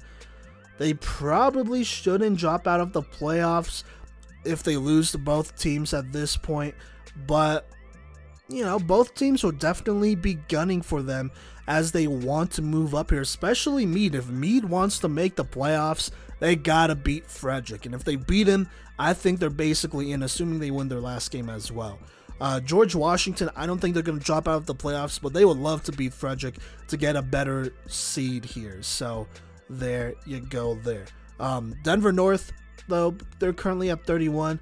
Even though they got George Washington at 13 ahead of them here, they really shouldn't be able to make the playoffs. I think they're out of the picture. That's an axe in them. So, yeah. Green Mountain, they play Wheat Ridge. They win 56-7. No surprises there. Zach Wallace, 71 rushing yards, 3 rushing touchdowns. Green Mountain, they got Littleton and Skyview to end the season. A loss to either probably won't matter, as I think Green Mountain's pretty much a lock for the playoffs here. I mean, they're like a top 5 seed. I think right now they're currently at 4. So there you go. Lutheran versus Northfield here. Lutheran blows out Northfield 57-7. Reichendaugherdt, 21-24, 312 passing yards, 3 touchdowns. Ryan Kenny, 56 rushing yards, 4 rushing touchdowns. And then Joe Ciccio, 6 receptions, 128 receiving yards, 2 receiving touchdowns. As it stands, Lutheran is currently at number 3 with Kennedy and Fort Morgan left here. Both of those teams need to beat Lutheran more than Lutheran needs to beat those teams. But in my opinion, Lutheran is a lock for the playoffs. Northfield, on the other hand, is currently outside looking in at 20. They play Fort Morgan and Lincoln. Even if they beat both of those teams, it doesn't guarantee them a spot in the playoffs. They're going to need some magic to happen, and they're going to need some teams to lose in front of them in order for them to make it. But for now, they got to take care of business. So there you go there. All right, Harrison versus Pueblo South. Harrison wins 14-0. Kind of a close one here, but, you know, they still get the dub here. Carlos Preciado, 168 rushing yards. Maurice Martin, 51 rushing yards and a rushing touchdown. Jameson Taylor, he had a pick 6 in this game here. That would be the other touchdown for Harrison. So here it is. Harrison, they're at number 19. They play Pueblo Central, who's at 15, and then Sierra to end the season. They should beat Sierra. I can't remember the last time Harrison ever lost to Sierra, so there you go there. So I'm just going to assume that right off the bat. But to make the playoffs, you got to beat Pueblo Central. If you want any chance of the playoffs, this is the game that matters. So we'll see what happens there. Moving on, we have Evergreen versus Skyview. Evergreen wins big, 61-6. Tommy Paholski goes crazy in this game. 29 of 36 for 333 passing yards, 8 passing touchdowns. He has now broken a couple records here, and I'm going to go ahead and talk about it right now. He's broken the single-season touchdown record previously held by Griffin Lauritano, the quarterback before him. So there you go there. On top of that, Tommy now also holds the single game passing touchdowns record with 8 passing touchdowns in this one. And so congrats to Tommy Paholski. He is obviously a playmaker of the week candidate here. Moving on though, we got Pueblo East versus Mitchell, and Pueblo East wins 83-0. That is the biggest deficit win all season. Win deficit? Whatever. That's the biggest win all season by any Colorado high school football team, I'm pretty sure. Zayden Stevens, 6 of 7 for 196 passing yards, 4 touchdowns in this one. Yeah, I mean, Mitchell was never going to make the playoffs. It was going to be a surprise if they won a game, so there you go. East did what they had to do to them in order to help their RPI rankings and all that, and I don't blame them, so there you go. East, though, they're currently at 12, according to the index, with Discovery Canyon and Pueblo County to end the season. They really shouldn't lose either if they want to make the playoffs. If they drop both of those games, then, you know, they might be on the bubble and things could get dangerous, but in my opinion, they should beat at least one. So there you go. Moving on though, we have Glenwood Springs versus Summit. Summit wins 26-13. Jack Scherholz, 127 rushing yards, 3 rushing touchdowns. He won 16 of 18 for 140 passing yards as well. Definitely a playmaker of the week candidate. So there you go. That's a big dub for them. Summit is now 7, according to the index, with Battle Mountain and Eagle Valley ahead of them, who are both out of the playoff picture. And so as of right now, Summit should basically be a lock for the playoffs, assuming they win. So there you go. Glenwood Springs, they're currently 4-4, but they're at 16. They have the last spot in the playoffs here. They play Eagle Valley and then number 14 Palisade. Glenwood Springs can't lose to Eagle Valley if they want to make the playoffs, and if they beat Palisade, then I think they're a lock for the playoffs. But they definitely have teams like Meade, Conifer, Harrison, and Northfield who are all vying for that last spot. And so Glenwood Springs, you know, just to be safe, I would go ahead and win these last 2 games here. Make that a big point. So there you go. Moving on to 2A football, we got the Academy versus Berthoud. Academy wins 21-7. Isaiah Elliott, 13 of 17, 166 passing yards, 1 touchdown, 1 pick. Did have 80 rushing yards and 1 rushing touchdown. The Academy is currently at 5, and Eden is the last game that they play, who's ahead of them at 3. That's going to be the league championship. If they beat Eden, they'll obviously move up for a better spot in the playoffs. If they lose, they're still going to make the playoffs. Berthoud, on the other hand, they're currently at 15 here with number 21 Steamboat Springs left. Berthoud, you can't lose to Steamboat Springs. If you want to make the playoffs, beat them, take care of business, and move on here. If you lose to them, they might slide out of the playoff race, and that's where things will get interesting. So don't make it interesting, just win, right? University versus Brush. University wins 27-14, and they've won their league with that win. They do play Sterling here to end the season, but they should beat them. So there you go. Cole Crosett, 7 of 16, 133 passing yards, 2 touchdowns to 1 pick, 143 rushing yards and 1 rushing touchdown. Great job there. University, as it stands, they're currently at number 11. Like I said, they play Sterling. Shouldn't lose to them, and so they're basically a lock for the playoffs here. Brush, on the other hand, they really needed that win to make the playoffs. They're currently on the outside looking in at 19. They play Denver West, and, I mean, they're going to beat him, I'm pretty sure, but they absolutely need other teams in front of them to lose in order for them to make it. But if they lose to Denver West, then they're not making the playoffs. So there you go there. Still, they got to take care of business. TCA versus Ken Denver. TCA wins 49-7. Andrew Brown, the sophomore quarterback, goes 10 of 12, 213 passing yards, 3 passing touchdowns. A rare TCA passing game here. TCA is currently number one in the state in two-way. With Elizabeth left, that'll basically be for the league championship. Even if they lost to Elizabeth, though, they should still make the playoffs as a high seed. Grand Valley versus Rifle. Rifle, they go ahead and beat them 48-0. Rifle is at 10 with Cole Ridge left, but regardless, they're a lock for the playoffs. Even if they lost to Cole Ridge, I don't think they'll slide that much out of the playoff race here. Florence versus Alamosa. This was a big game that would decide a lot of seeding here. Florence would win 42-20. Levi Paxton, a playmaker of the week candidate, 8 of 17, 170 passing yards, 3 passing touchdowns, 73 rushing yards. Lincoln Nix, 187 rushing yards, 6 tackles on defense as well. Gage Goodall, 3 receptions, 82 receiving yards, 2 receiving touchdowns. Also snagged an interception there. Like I said, as Florence defeats Alamosa 42-20. Florence is currently number 4 according to the index, and they'll play number 16 La Junta to end the season. Florence should make the playoffs regardless, but this game matters more for La Junta. If La Junta gets blown out by Florence, then La Junta might not make the playoffs here. So we'll see there. Florence has they have the potential to bounce them out from the playoffs. It just depends how they play this last game here. So we'll see about that one. That one definitely matters more for La Junta than Florence, who's a lock for the playoffs. Florence, that is. Bennett versus Valley. Bennett wins 52-12. Connor Rayburn, 237 rushing yards, 3 rushing touchdowns here. Bennett, as of right now, is currently on the outside looking in. They're at 17, and they play Wellington left, who's not in the playoff picture.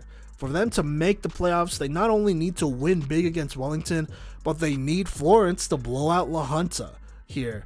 And I'm sure a couple other teams losing won't hurt their chances either.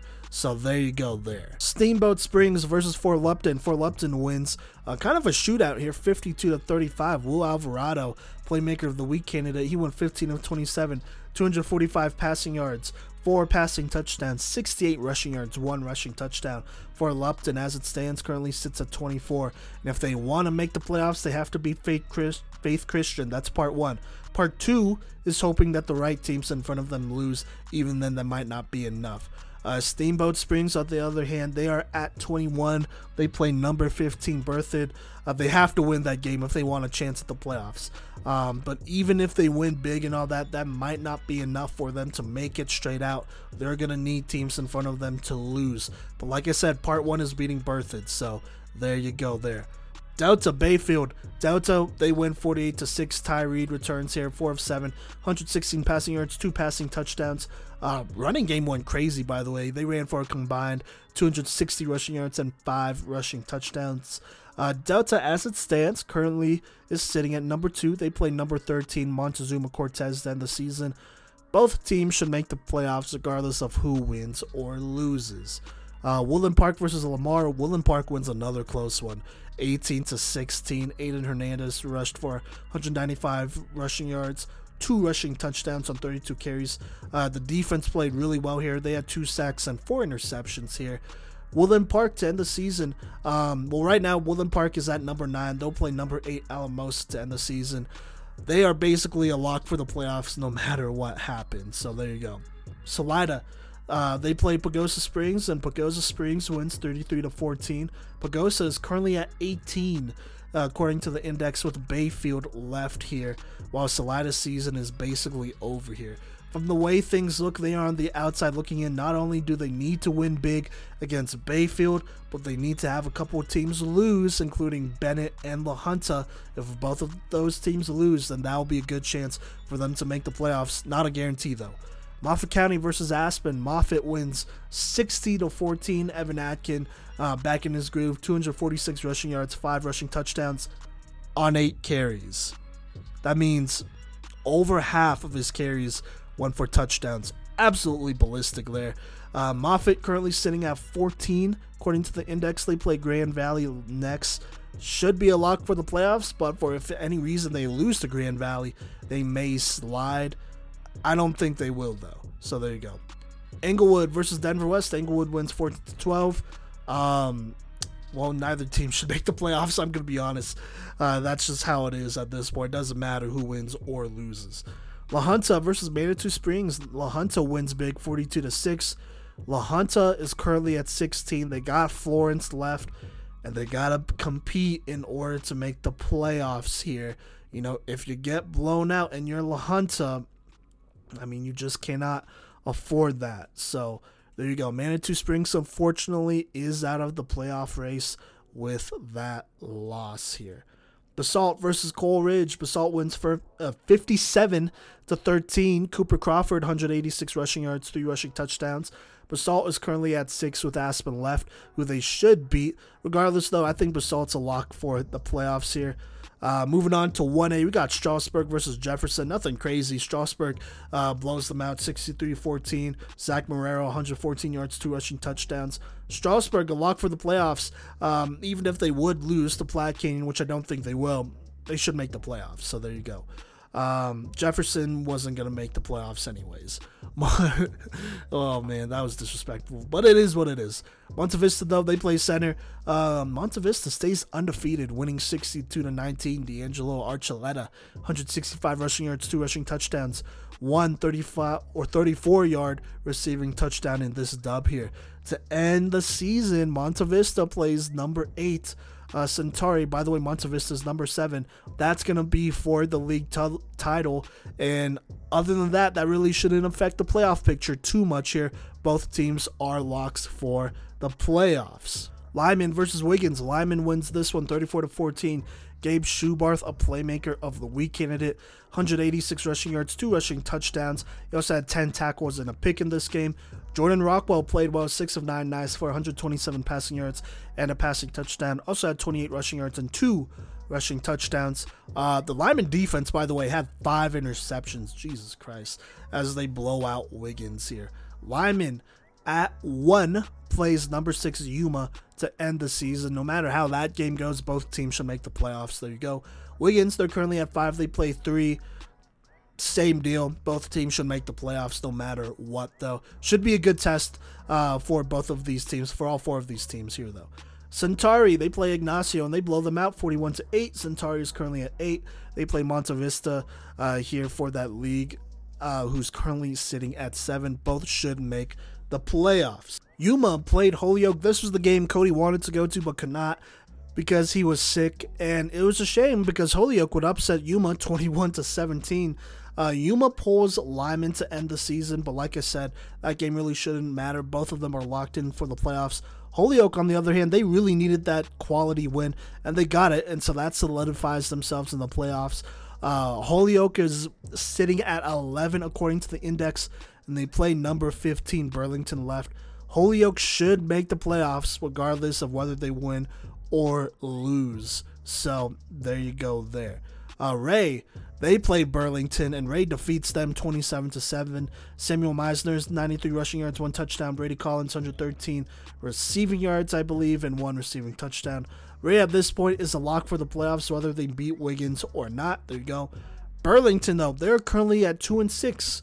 And are 15th according to the playoff index with a matchup with Holyoke, who's at 11. Depending on how this game goes, Burlington just can't lose by too much or they might slip out of the playoffs. And a team with a winning record might take their spot. And so this game is more important to Burlington than it should be to Holyoke there. And so if they beat Holyoke, that's good for them. That secures them a spot. If they lose, they just can't lose by a lot here. So there you go. They're playing with fire anyways if they do. Buena Vista, Olaf, BV, as you could tell, or as you could probably assume here, wins 56-8 here. BV, they play number 21 Cedar Ridge to end the season. No matter what, they're basically a lock for the playoffs. Gunnison versus North Fork. North Fork upsets them and beats Gunnison 21-13. Gunnison will make the playoffs. They're at number 10.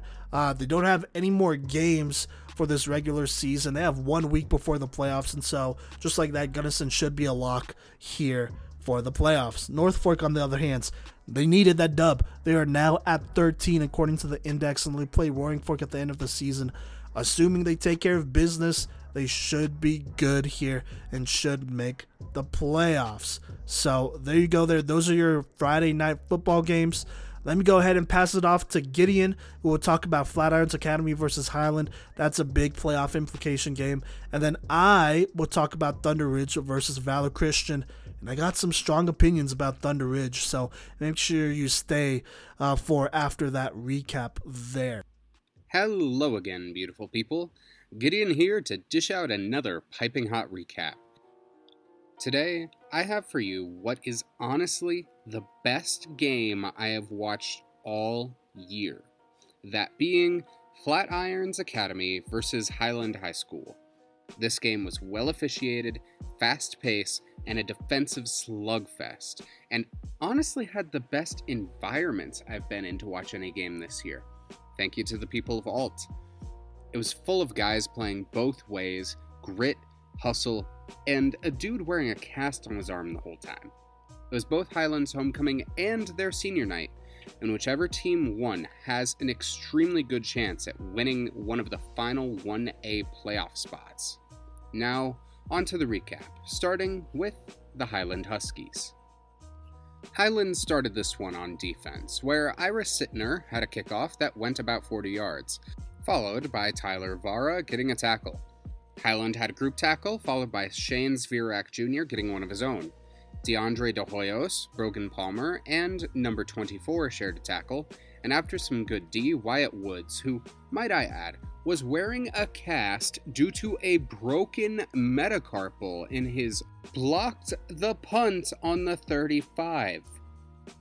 Isaac DeSantiago ran for 7, but on an honestly nothing set of downs that resulted in 4th and 6, Highland went for it and threw an interception. On D, on the first play, they almost allowed a 75-yard touchdown, but blocking in the backfield brought it back. Woods and Carter Jennings shared a tackle, and then Jennings got a solo on a run. Highland got pushed back to the 2, but then Hunter Dyer Lopez and Josh Delaney shared a tackle for loss on the 3. Sittner then got a tackle to force a turnover on downs. DeSantiago ran 3 straight plays, and after some arguing from an O on their own 9, DeSantiago punted, which went for 40. Half of the defense shared a tackle, followed by Jennings and Sittner sharing one of their own.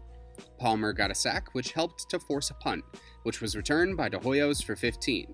De Hoyos, by the way, snatched a kid's soul out from him with a juke on that play.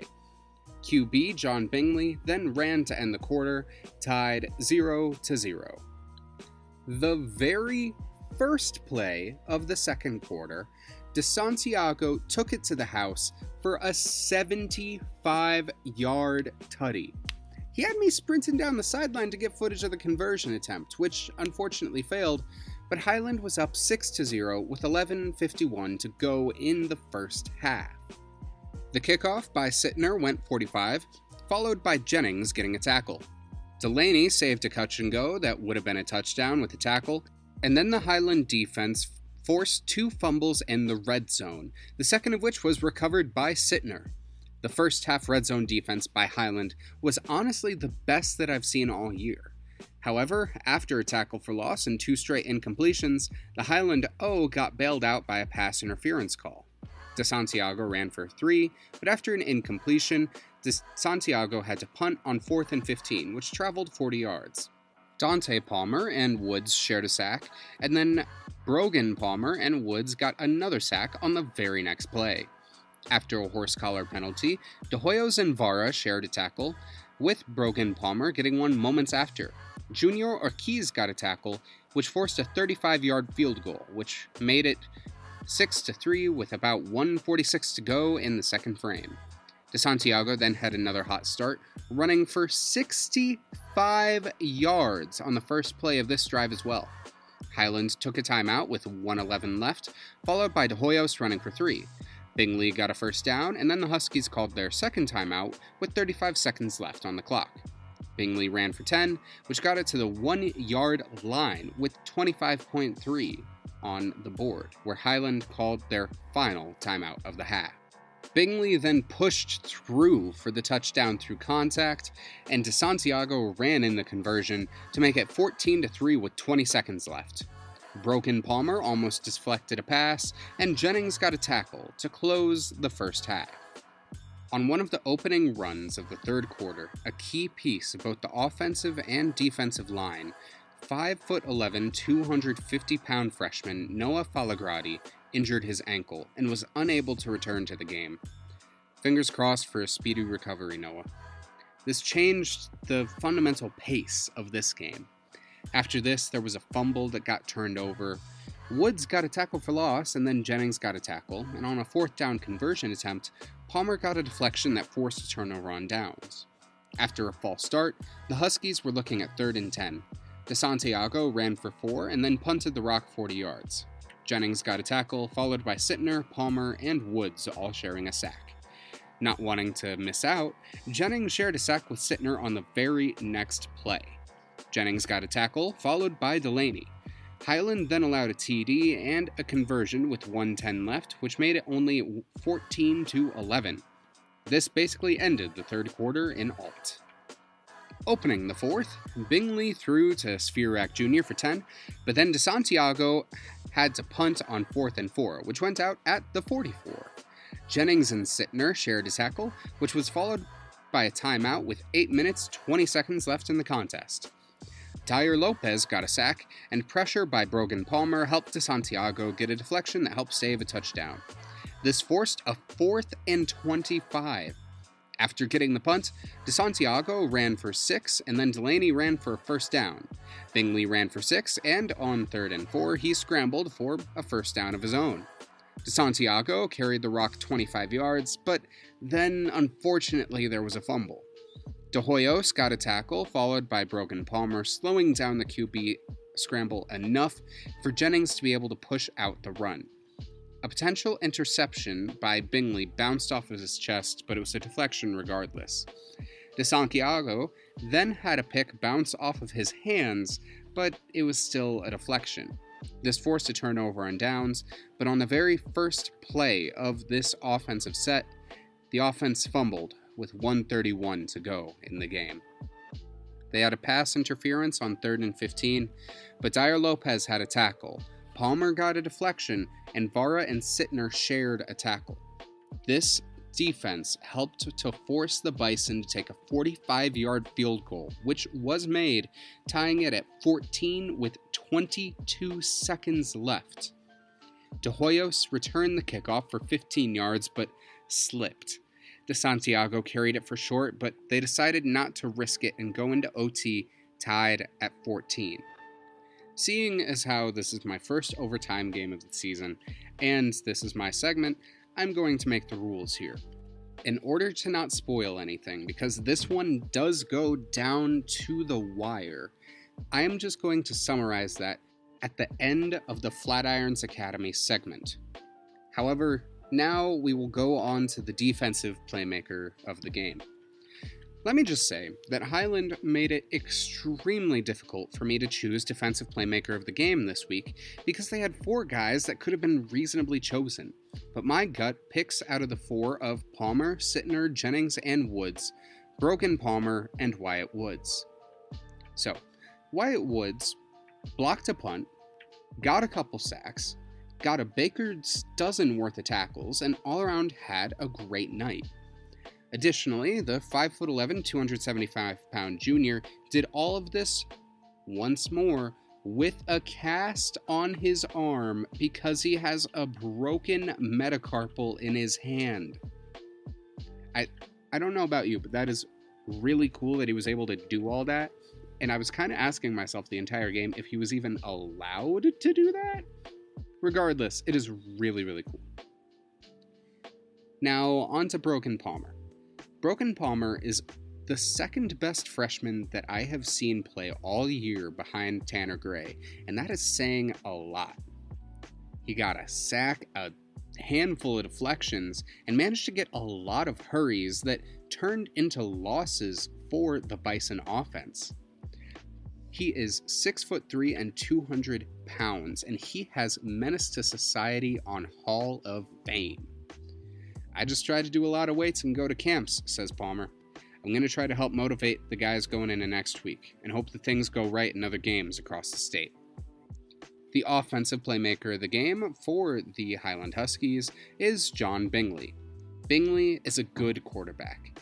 In as run-heavy of an offense as Highland had, Bingley was a good decision-maker. He threw when he could, and he was fairly accurate. He's also solid on the ground, shown by his rushing for first downs and his touchdown. He will be a pivotal piece for Highland next year, being at the helm of the offense. Now for the playmaker of the game for Highland, Isaac DeSantiago. DeSantiago is a damn good player. He's fast, strong, and he's got a good heart. I talked with him after the game, and despite his touchdown, his conversion, and his defense, he took it all on himself. He didn't try to shift accountability, and he held his head high. DeSantiago is a good leader for this team. His speed and strength are great, but he has a spirit you can't teach. I believe in my team, all 11 players, to do their job right. To prepare myself, I say what I'm going to do over and over. I have to have confidence in myself, my team, and the amazing coaches I have. It gives the confidence to do that for trusting me to run and make plays. Now, on to Flatirons Academy. Here's the thing. I have seen Flatirons Academy play before, and I know that they are tough. I was at the Spring Championship in 2021, as previously mentioned on the show. I'm a Manitou alum, and I have seen how they play, especially when their backs are against the wall. Now, only about 25% of the current roster has players from that championship run, but they still carry that passion. Now, on to the first quarter. Flatirons started this game with possession, and Michael Kingery, their main kick returner, brought it back for 15 yards. After a flag, Devin Glowicki ran for two, and then QB Nolan Shepard carried the ball for a first down. Glowicki ran for five, but a pitch was almost fumbled and led to a loss of four. Shepard threw an 8-yard pass, but it wasn't enough as they had to punt. However, the punt got blocked. Glowicki had a tackle, followed by Steven Osterman getting a tackle for loss. Elijah Rubel then caught a textbook interception to put the Bison back on offense. On the very first play, Shepard ran for a 75-yard touchdown. That was called back due to blocking in the backfield. For some reason, especially in the first half, Flatirons could not get the ball into the goal, exemplified by turnover on downs on the 1-yard line. Glowicki got a tackle, and this helped in a quick set of downs to force a punt. Glowicki recovered the punt and took it 10 yards. After two bad runs, the Bison were facing a 3rd and 9, but after a holding call and an allowed sack, Jonah Elstad was forced to punt, which went 40. Sean Osterman then got a tackle to close the first period of play, tied 0-0. The first play of the second, the Bison allowed another 75-yard touchdown, which wasn't great. They did, however, manage to stop the bleeding by tackling out the conversion attempt. This only had Flatirons down 0-6 with 11:51 in the second. Kingery took the kickoff 15 yards, and then Glowicki ran for 5, followed by Shepard going for a first down. Shepard then repeated and went for 12. Glowicki then decided to say screw it and ran for 30. On the next play, there was a fumble, but it was recovered by Shepard. Glowicki got 8 yards, but a fumble lost it. Sean Osterman got a tackle for loss, and Glowicki almost got a pick, but pass interference made it so that his effort was mute. Rex Beck had some really good anticipation, and honestly looked like Troy Polamalu for a second, and got a tackle for loss, which combined with good pressure by Jackson Hengst, helped force a turnover on downs. Kingery ran it for 20, but bad work by the O-line led to a sack. Kingery then got it 6 more yards, followed by his receiving a pass from Shepard for 12.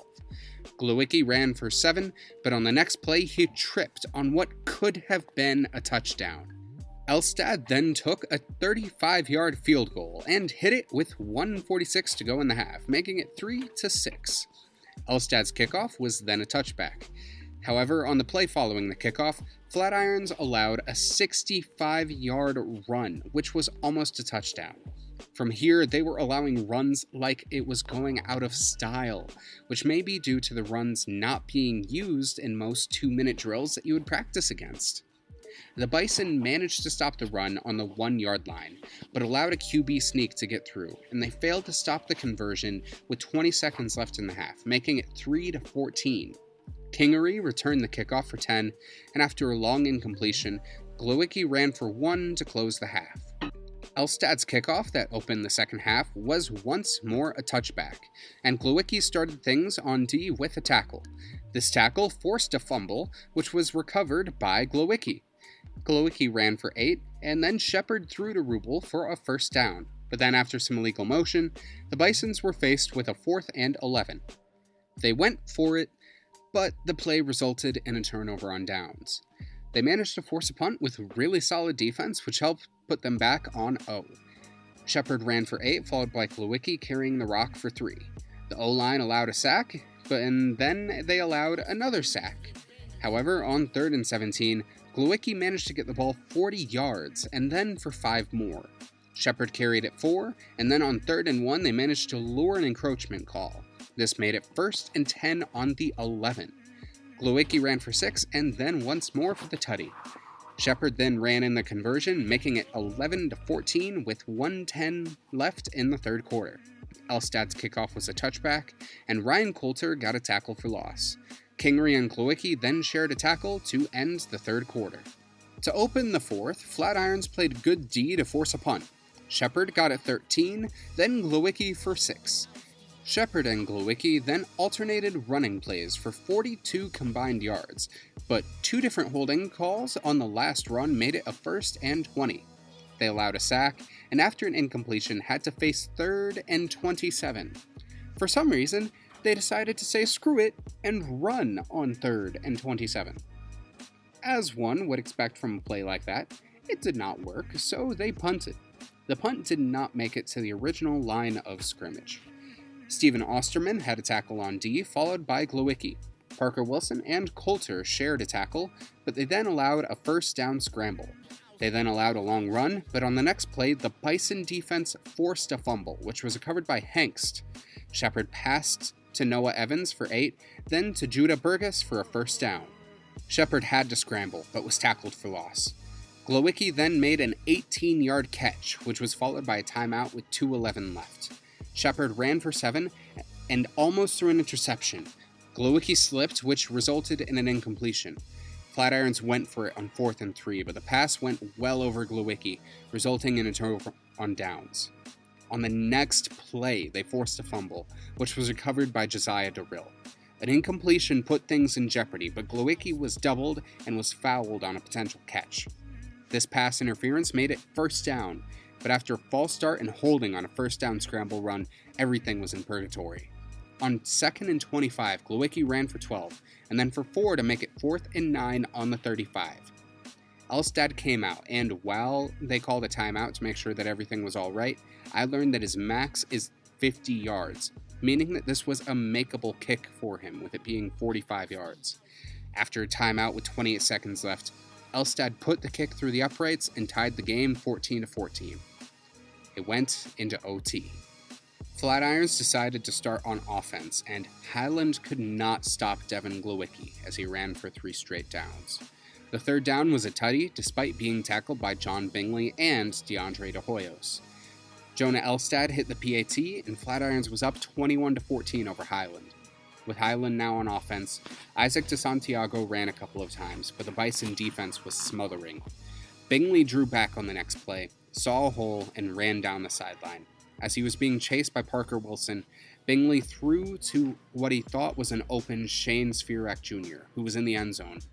But Elijah Rubel picked it off and carried it out. And that was game. The defensive playmaker of the game was Elijah Rubel. Rubel was a constant threat at DB, and made his presence most felt when he made both of his interceptions. With his second, Rubel may have sent Flatirons Academy to the playoffs if the chips fall right next week. "This game shows what we can do," says Rubel. "We can stay together. The game winner was a team play. Working as a team gives us the opportunity to make those type of plays." offensive player of the game. The co-offensive playmakers of the game go to Nolan Shepard and Jonah Elstad. Shepard was the captain of the offense, orchestrating a momentous comeback to potentially put Flatirons in the playoffs. His conversion, long throws, and rushing ability combined with leadership made him hard to stop.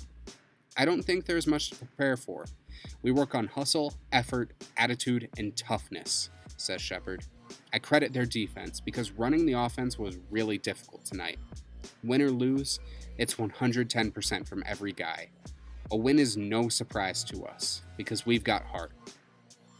Shepard also thanked Elstad, who he called the best kicker in the state. Elstad is certainly up there. His 2 field goals were key to keeping Flatirons in this game, and especially for guys on the 1A level, it is rare to see someone able to bang it in from 45 yards out. Elstad is committed to Colorado Mesa University for soccer, and he says that his routine for kicking is that, quote, I go to God, thank him for the opportunity to be in this situation, and I say to myself, I'm put this through. The playmaker of the game for the Flatirons Academy Bison is Devin Glowicki. The overall player of the game is Glowicki.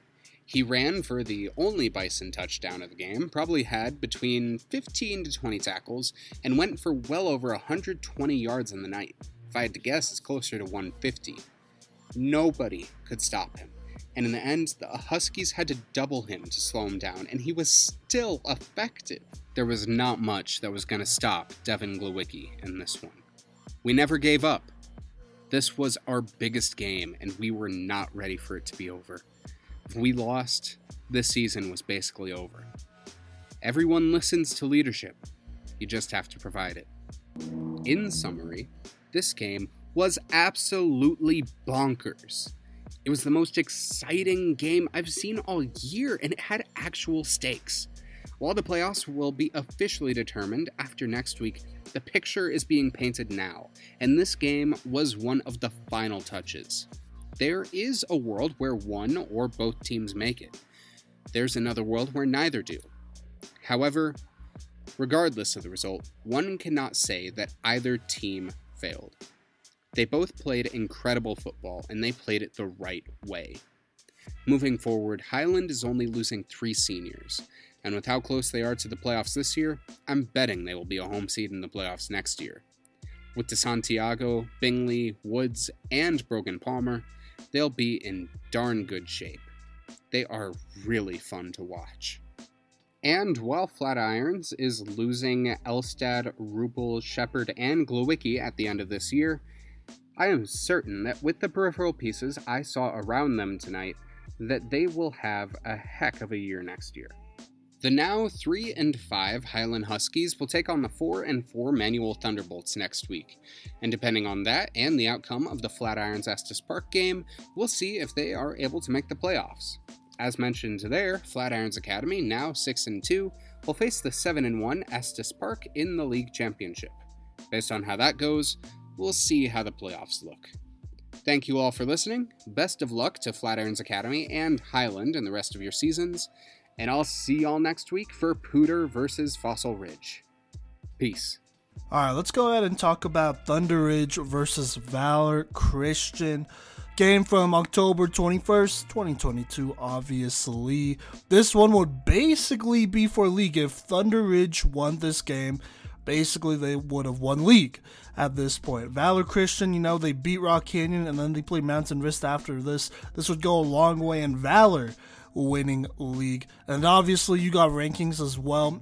Valor Christian is definitely more so in the top 5. They'll probably have a bye. Thunder Ridge, they kind of need to win this one to keep their buy-in, so let's go ahead and jump into it and talk about this great matchup here. Alright, so Valor Christian, they start with the ball here, and they are definitely trying to run it.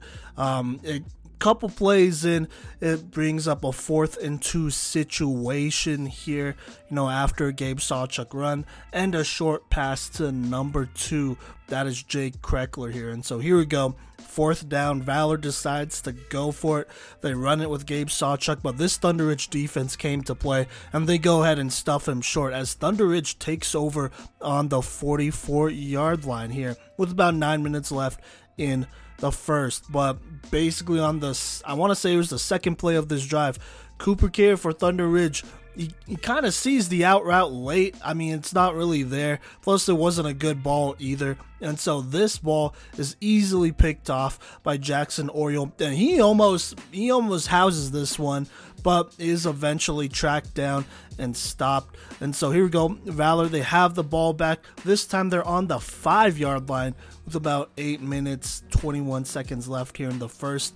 And they go ahead and take advantage of that great turnover in return as Asher Weiner, the 3-star Valor quarterback, junior, by the way, goes ahead and punches this one in, spins out of a tackle, and puts Valor up 7-0 after the PAT, just like that, with 8 minutes, 17 seconds left in the first. Now, Thunder Ridge, not to be outdone quite yet. They go ahead and return this kick. It's number 21, Jake Young, I believe, who goes ahead and grabs this kick on the kick return, and he returns it.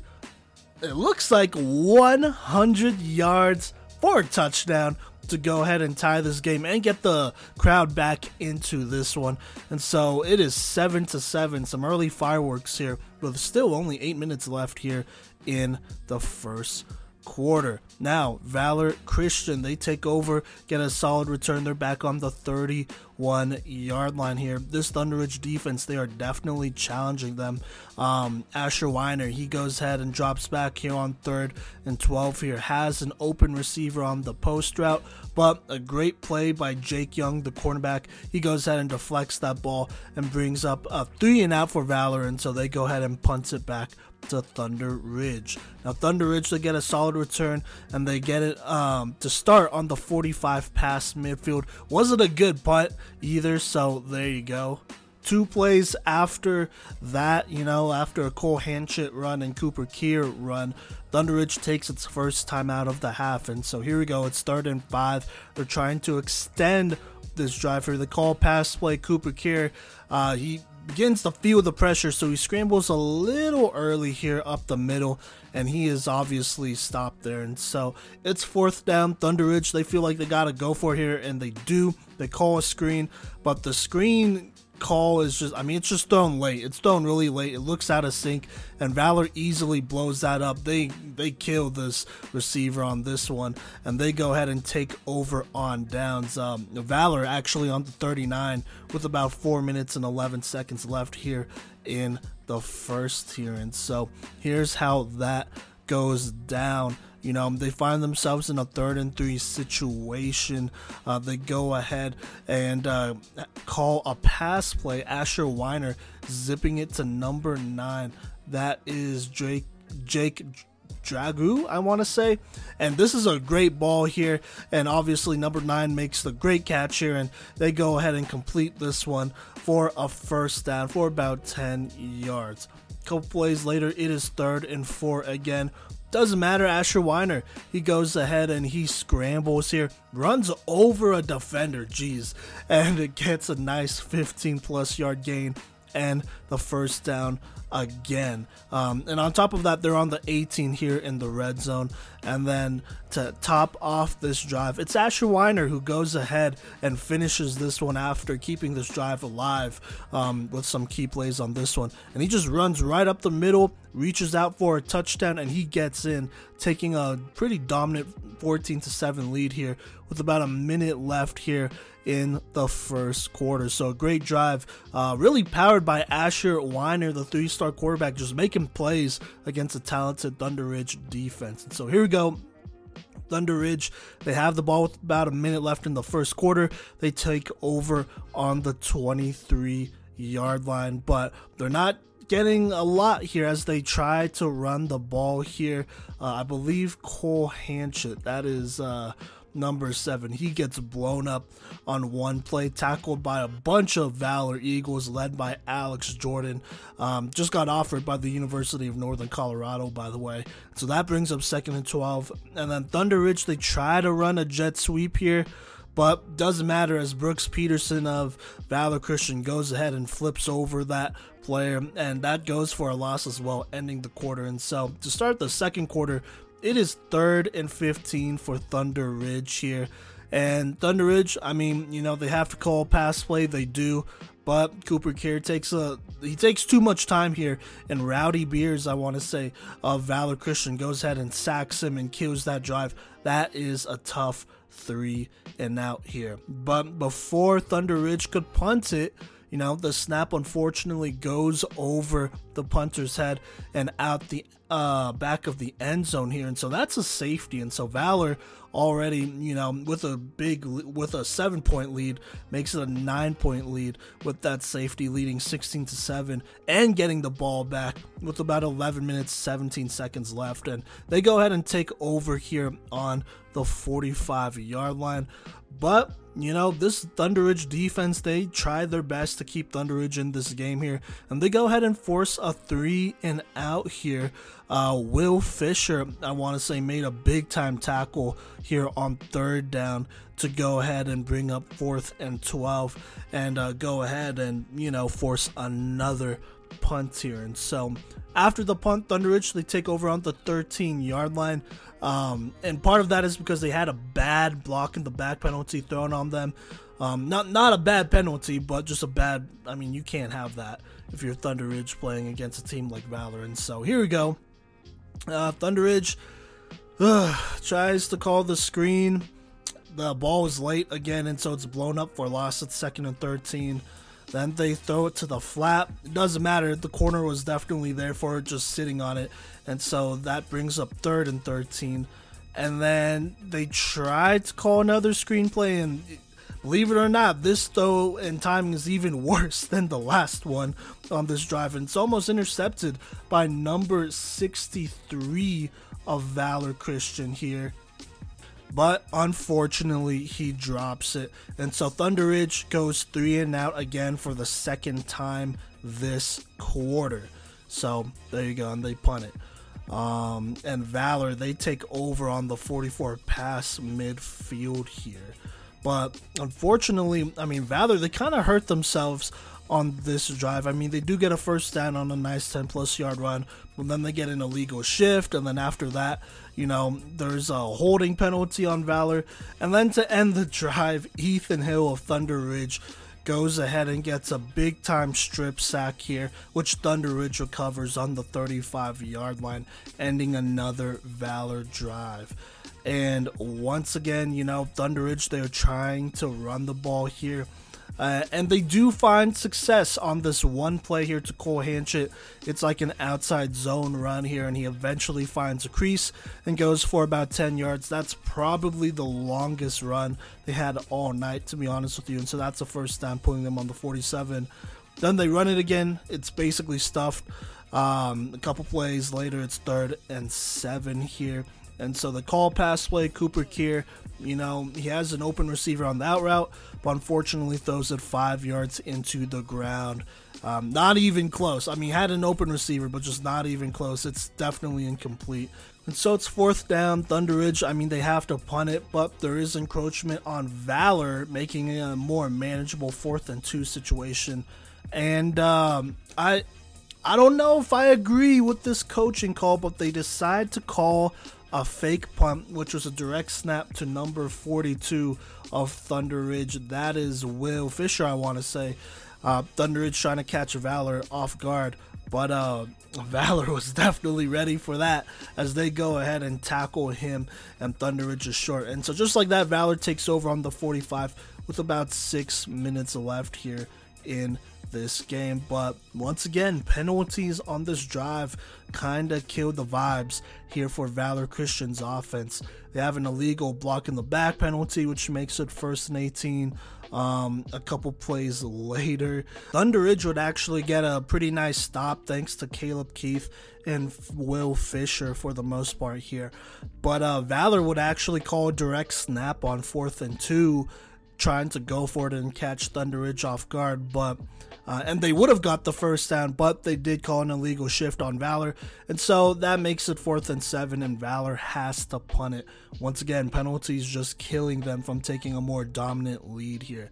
Now Thunder Ridge, I mean, they're not helping themselves either. They take over on the 29-yard line, but they have been struggling all game to get anything going on offense. And so here we go, they got 4 minutes left here in the half. They want to get something, and so unfortunately a couple plays later, it's 3rd and 11 after an overthrown swing route, and a run is stuffed. And so 3rd and 11, Cooper Keir drops back. He finally throws a pretty good ball here to CJ Reese on a slant. That goes for about a first down and over 10 yards. Then number 8, Alex Cambesis, I want to say, he gets a long 15-plus yard run. That was actually the longest run of this game for Thunder Ridge. And that actually crosses them across midfield and puts them on the 38-yard line. And a play later, it's 2nd down, and they dial up a pretty good route to Richard Okuno. Cooper Keir recognizes it. He throws it to Okuno, but it's slightly overthrown, and if he put it on the money, it definitely would have been a touchdown. And so here we go, 3rd and 8 with about 2 minutes left here. They call a pass play. Cooper, he kind of lofts it down the right sideline here. It's not complete, but they go ahead and call PI on Valor Christian. And so that gives them a first down on the 21-yard line here. But once again, a play later, it's 2nd down here. Cooper Keir, he is trying to extend the play, but he just holds on to this ball way too long here. And he just gets absolutely clobbered and lit up by number 50 Brody Bleak for a big time sack, making it 3rd and 19. And so here we go, 3rd and 19, the call pass play.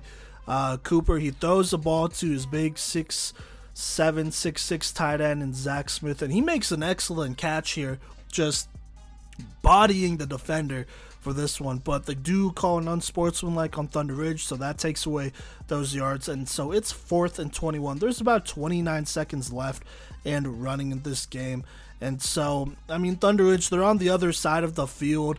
I kind of figure here, hey, take a shot into the end zone, get something, right? It's too long for a field goal for sure. And so they call pass play. Cooper Keir makes someone miss. He scrambles left. He has plenty of room to go ahead and set and throw, but he doesn't for some reason. And so instead of putting the ball in the end zone and throwing it, he tries to scramble, and he is just not aware of the situation here, because you got to get something in. I don't know. He wasn't going to get the first down. It's like 4th and 21. And so a bunch of Valor defenders easily push him out of bounds, and he's like 15 yards short or whatever. And Thunder Ridge comes away with nothing after using up a lot of the clock and having a lot of potential here. And it's unfortunate they had a couple receivers and one-on-one in the end zone, and he just didn't take a shot. I'd rather have him throw the ball and throw a pick than run it and literally get nothing. He wasn't going to get the first down. And so Valor, they're pretty happy with that though, and so they go ahead and take that 16-7 lead here at halftime. Now, although it is 16-7 here, Valor has to be feeling pretty good, as they have dominated this offense on defense for a minute now, except for that one drive where they drove all the way down, and then it became a 4th and 21 sitch. So they still stopped them anyways at the end of that half. And then if you're Thunder Ridge, your defense is playing well. They're not allowing them to extend the lead like that. They haven't scored another touchdown yet. And so, it could definitely go either way. But for now, Valor is leading. And, they're very comfortable with just running the ball here. And so Here we go. Thunder Ridge, they receive to start the third quarter. If they want to get back in it, they have to, and I mean they have to, go ahead and, I mean, score on this first drive. But just a lot goes wrong. First off, they roll out, and Cooper throws it to Gavin O'Shan, who does get a first down. So that's the first thing that goes right. But after that, a lot goes wrong. They do call an illegal formation on Thunder Ridge on a run. But because the run didn't go well, they decline it and make it 2nd and 11, which is interesting there. Not a bad decision, but definitely interesting. Thunder Ridge, they try to run it up the middle, obviously doesn't go anywhere, easily stopped once again, as this Valor Christian defense is just absolutely keying in on the run. They're not allowing anything outside, inside. I mean, they are locking up here. And Thunder Ridge, I mean, they're trying to throw the ball, but this passing game is just so out of sync. Here he throws the out route, but it looks like it's dropped. Kind of a tough throw, too. I mean, not the greatest throw, so there you go. So after one first down, Thunder Ridge has to punt it. Now, Valor Christian, you know, they don't get too much going here anyways. A false start, and then a nice tackle for loss by Aiden O'Shan. I believe that was on Gabe Sawchuk here. Goes ahead and kills this drive, and so Valor is forced to punt it with about 8 minutes, 37 seconds left. Thunder Ridge, though, they are not doing anything either. You know, I mean, and they're trying to run it. They're getting literally nothing. They haven't gained a yard yet. They're trying to throw it. They're just so out of sync. So that there's that. And so, you know, it's just, I mean, it's just not good. It's just ugly offense. And so once again, Thunder Ridge goes 3 and out here, not really getting anything on this drive. Now Valor, they get the ball back. They're on the 47 across midfield with about 6 minutes, 44 seconds left. You know, this is a pretty good spot to score in here. And so Asher Weiner actually takes a shot downfield, down the right sideline. He has a wide open receiver, and he throws a pretty good ball here. You know, the safety was caught lacking just a little bit here and couldn't quite get over to help. But, you know, the ball gets the receiver, and it looks like the receiver drops it. So that is tough. That would be a touchdown that they would drop there. Doesn't matter, though. I mean, they do get a first down thanks to Gabe Sawchuk on the read option, taking it up the middle. And then I want to say, once again, you know, they get a couple runs here to use most of the clock here. But eventually, you know, it's 3rd and 8. They try to throw it with Asher Weiner here. Almost throws an interception here. It looks like, you know, there's some sort of miscommunication. The route was kind of late. So, I mean, the receiver was just not where he needed to be.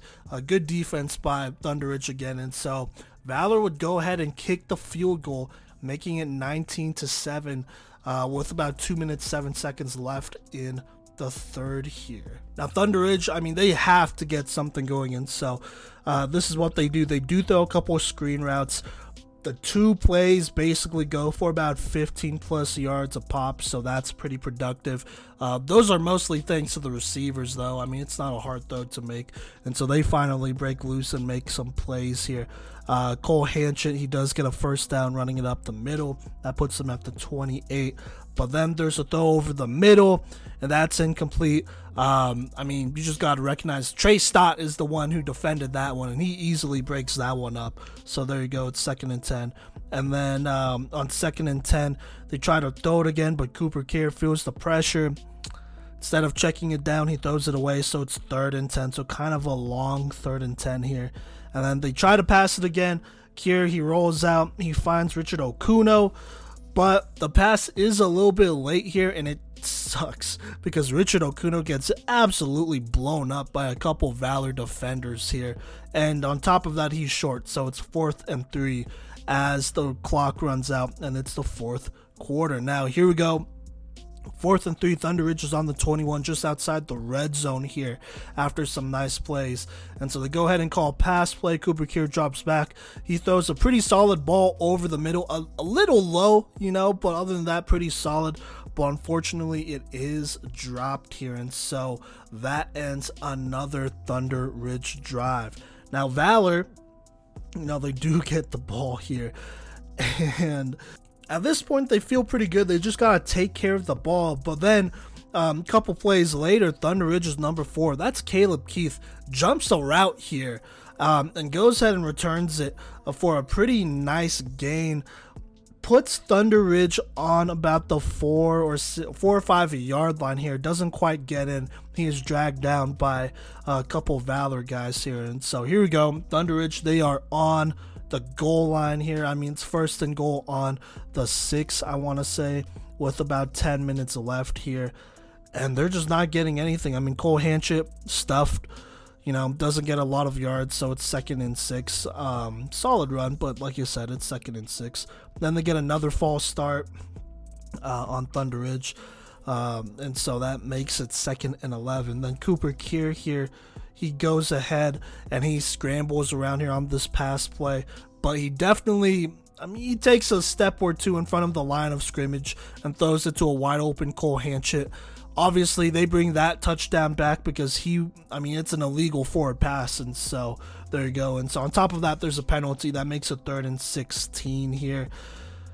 Oh, man. And then they go ahead and call pass play, the corner route. The pass is overthrown. I mean, the receiver was open, but he was outside the end zone.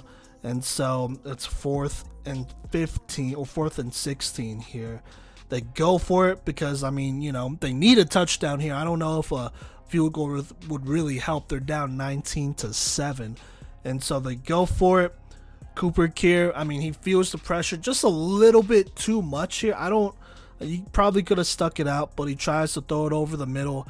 He has the receiver open, but the ball was thrown at least 5 yards into the ground, 3 or 4, 5 yards in the ground. Just not the greatest throw there. And so just like that, that's another drive that just doesn't go Thunder Ridge's way. And let me see here. There's about 9 minutes. Yeah, 9 minutes, 23 seconds left in this game. And Valor Christian runs out the entire clock. All 9 minutes and 23 seconds, they run out the entire clock and win this game 19-7. This is a good win for Valor Christian. I mean, like I said, you know, this goes a long way in helping them win their league. Now they play Mountain Vista next week. You know, that'll still be a tough matchup, and so we'll see how that goes. Thunder Ridge, their undefeated season is over. And it doesn't get easier. They play Rock Canyon here as they prep for the playoffs. Now, I got something to say about this game here. Look, big ups to Valor Christian. Their defense played very, very well. Shout out to that defensive line, Brody Bleak and all them boys. At the linebacking core, Roman Bradley, Trey Stott at safety. You know, they did their thing. They stopped the run, and they really locked up in that second half. Thunder Ridge was not going to be able to run the ball against them in any way. You know, especially knowing that they could get away with allowing a couple pass plays here and there. But other than that, they weren't going to allow any big plays downfield, and they're going to stop the run, and that's what they did. So big ups to them. Offense, I mean, you know, could play a little bit better. This Thunder Ridge defense is really good, though, and so they did what they had to do. But, I mean, look, shout out to the offense. They did help them win this game. You know, they got those 2 touchdowns at the beginning and whatnot, which was huge. Shout out to Asher Weiner playing a relatively clean game outside of that Caleb Keith, you know, interception. And then, you know, they ran out almost 10 minutes of game clock here with only like 80 yards to work with. So to run out that much time and run out the entire game basically is absolutely insane. But, you know, that's what Valor did. And so shout out to that offense. Valor Christian played really well here. You know, they're a team that deserves a bye after this last game against Mountain Vista, which they're going to definitely challenge here. Now for Thunder Ridge, there were a lot of red flags going into this game. The only other game I went to this season was against Mountain Vista, where, you know, Mountain Vista went up by 21, and then Thunder Ridge came back, and it was also a pretty rainy game as well. And honestly, with the way Mountain Vista's been playing, that game seems like a fluke. And with the way I've seen Thunder Ridge playing, it definitely seems like a fluke. Let me just read off how well this offense did. Let me read out how these offensive drives for Thunder Ridge did this game. So on the first drive, the go-ahead, and Cooper Kier throws an interception. Not a good, I mean, it just wasn't a good play. Not a good read or anything here. He tries to throw the out route. I mean, it wasn't going to reach his receiver anyways, but the Valor DB was also smart enough to come back down and pick that off. And so, there you go. And then they almost return it for a touchdown. Valor does, but they don't. And so, interception to start the first drive for Thunder Ridge. On the second drive, it results in a turnover on downs. Really should have been a 3-and-out, but they decided to go for it on fourth down here. And that they call a screen. The screen route was thrown really late, and so it was easily blown up. And so basically a 3-and-out. After that, Thunder Ridge, the third drive, another 3-and-out.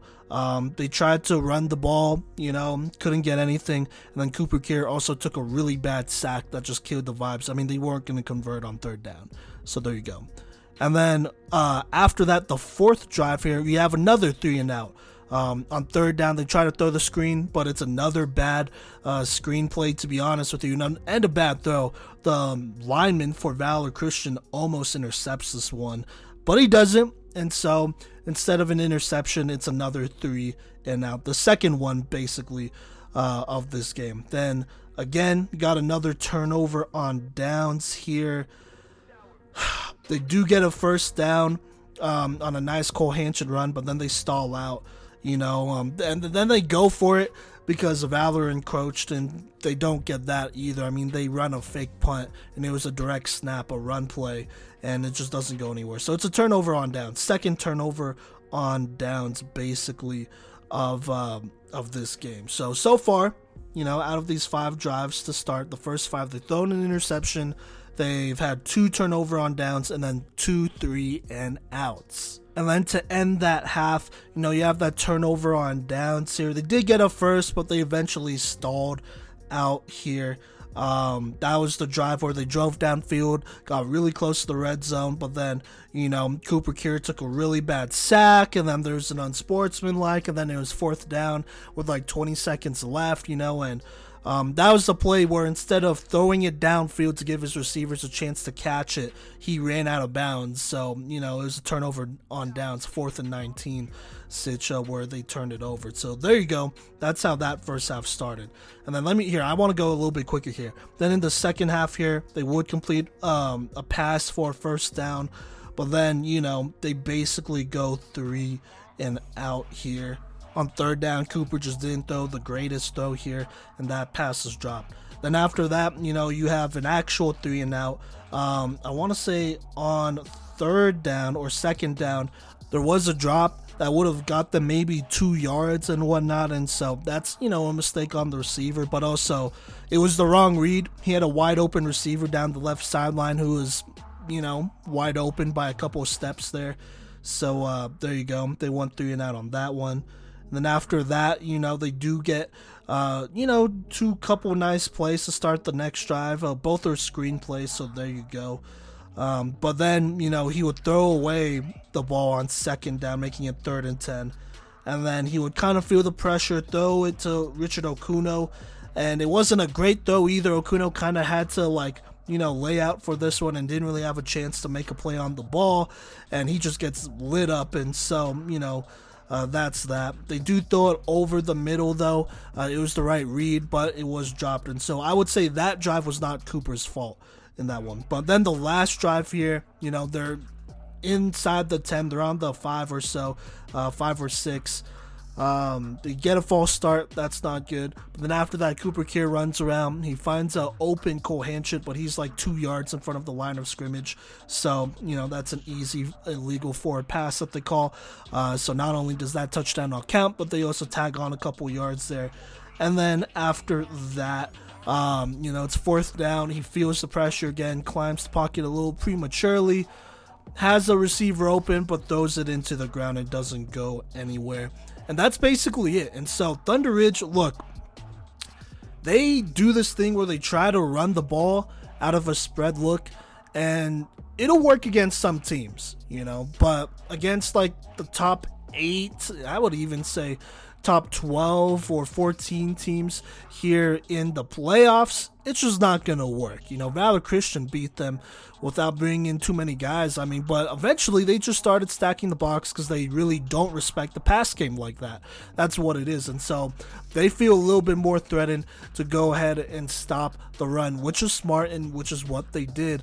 But Thunder Ridge, they really like trying to run the ball out of these, spread looks. And it's not going to work out in the playoffs. It's just not, because teams aren't going to respect the pass. And to be honest with you, most teams don't already. You know, at least the good ones don't already. And so what this Thunder Ridge offense showed me is that there's plenty to be worried about here, and I'm not going to blame the line. I think the line did as well as you can against Valor. Valor's always going to have big boys that are going to push you, bring pressure, and all that stuff, but, you know, this Thunder Ridge line did what they could and had some pretty clean pockets throughout this game, all right? I'm not going to blame the running backs. They're as good as their line. Plus, I mean, you know, when you run a spread look and you only have 5 blockers going up against 7 or 8 because they don't respect the run, the numbers just don't add up there, so there you go. Receivers did have a couple of drops, were out of sync, but, I mean, it could be argued that you're just as good as your quarterback, and so honestly, I'm going to blame Cooper Keir here. I've seen him play twice. I've defended him to other people from around the state, you know, and I've tried to give him the benefit of the doubt, but he is just not playing well, and he did not play well this game. And you could argue, oh, it's Valor, you know, they're going to play great, they have a great defense, but honestly, I don't think Valor's defense was, like, that overwhelmingly great. If you want to see a great defense, go look at Cherry Creek, you know, but then, you know, people are going, oh, it's Cherry Creek, whatever, alright, okay, cool, I saw Regis Jesuit play, you know, go look at Regis Jesuit. They're going to have way more pass rushers than Valor did. Valor's just big up front, so their big old defensive linemen could stop the run here, but they may not be able to always pressure the pocket. You know, at least not like Regis Jesuit. And then even then, you look at, I've seen teams like Pine Creek play twice at this point. You know, I know what Columbine does. I mean, they're built a lot like Valor, maybe even a little bit better, to be honest with you, at least in the front seven. I don't know about in the secondary. And so all I'm saying is that Cooper Keir just has not been playing great, and he's a senior. So at this point, I'm like, all right, well, there are certain throws that I know you can make, all right? And I'm an evaluator, so that's just what I'm saying right now. I already know you can't make certain throws, so there's that. On top of that, you're making some really bad decisions. That scramble on 4th and 20, I'm like, bro, why? It's like, put it in the end zone. You have a 6'3 receiver. You have a 6'7 tight. Like, what are you doing? That is not smart football, you know, and you know, to go into the playoffs and to try and attempt to win a playoff game, you have to at least play smart football. If you get beat because of talent, hey, that's life, whatever. But you could definitely play smarter than that. And honestly, at this point, I don't know if he can. I'm just going to be real. I don't know if he can. And, you know, I brought this up before. You know, I actually look at the season preview. I said, you know, Thunder Ridge, they're going to have a great record. They'll come close to being undefeated, but there's no way they're going to be undefeated with DJ Bordeaux not starting, especially after this Valor game. I predicted that. And so they're not. You know, they have one loss. And honestly, I am a little bit surprised. I didn't think they were going to be able to run the ball as well as they could. But, you know, as they enter the playoffs and they face teams that have better offenses that are going to force you into a track meet, you have better defenses that now know the recipe to beating you because they just have to do what Valor did, which, like I said, isn't all that crazy, you know, then I think Thunder Ridge is in trouble, to be honest with you. Honestly, I have a very hard time seeing them get past the first round of the playoffs. And even, I mean, let's just start with the regular season. It's not even over. They have to play Rock Canyon, and that is a game that makes me very nervous and should make Thunder Ridge very nervous. Because if you thought it was bad seeing Valor Christian run out the clock against you and all that stuff with 9 minutes, run 9 minutes of the clock off, then it's going to be bad when Rock Canyon starts running out the clock to start the game, you know, and you lose like something like 14-0 because your team can't pass it, you know, and I just don't know. I don't think Cooper Keir is the right quarterback here, and he hasn't showed it to me. I mean, in the Mountain Vista game, they came back because they ran the ball well against Mountain Vista. You know, they eventually, you know, they eventually wear down on them. And all the scores they had outside of that one touchdown, which, to be honest with you, is more because of C.J. Reese being a beast and all that, all those Thunder Ridge touchdowns in that 21-point comeback came from pretty much running the ball, you know? And so there you go there. And I just don't have a lot of faith in Cooper Kupp. Like I said, I've been defending, bro, and whatnot.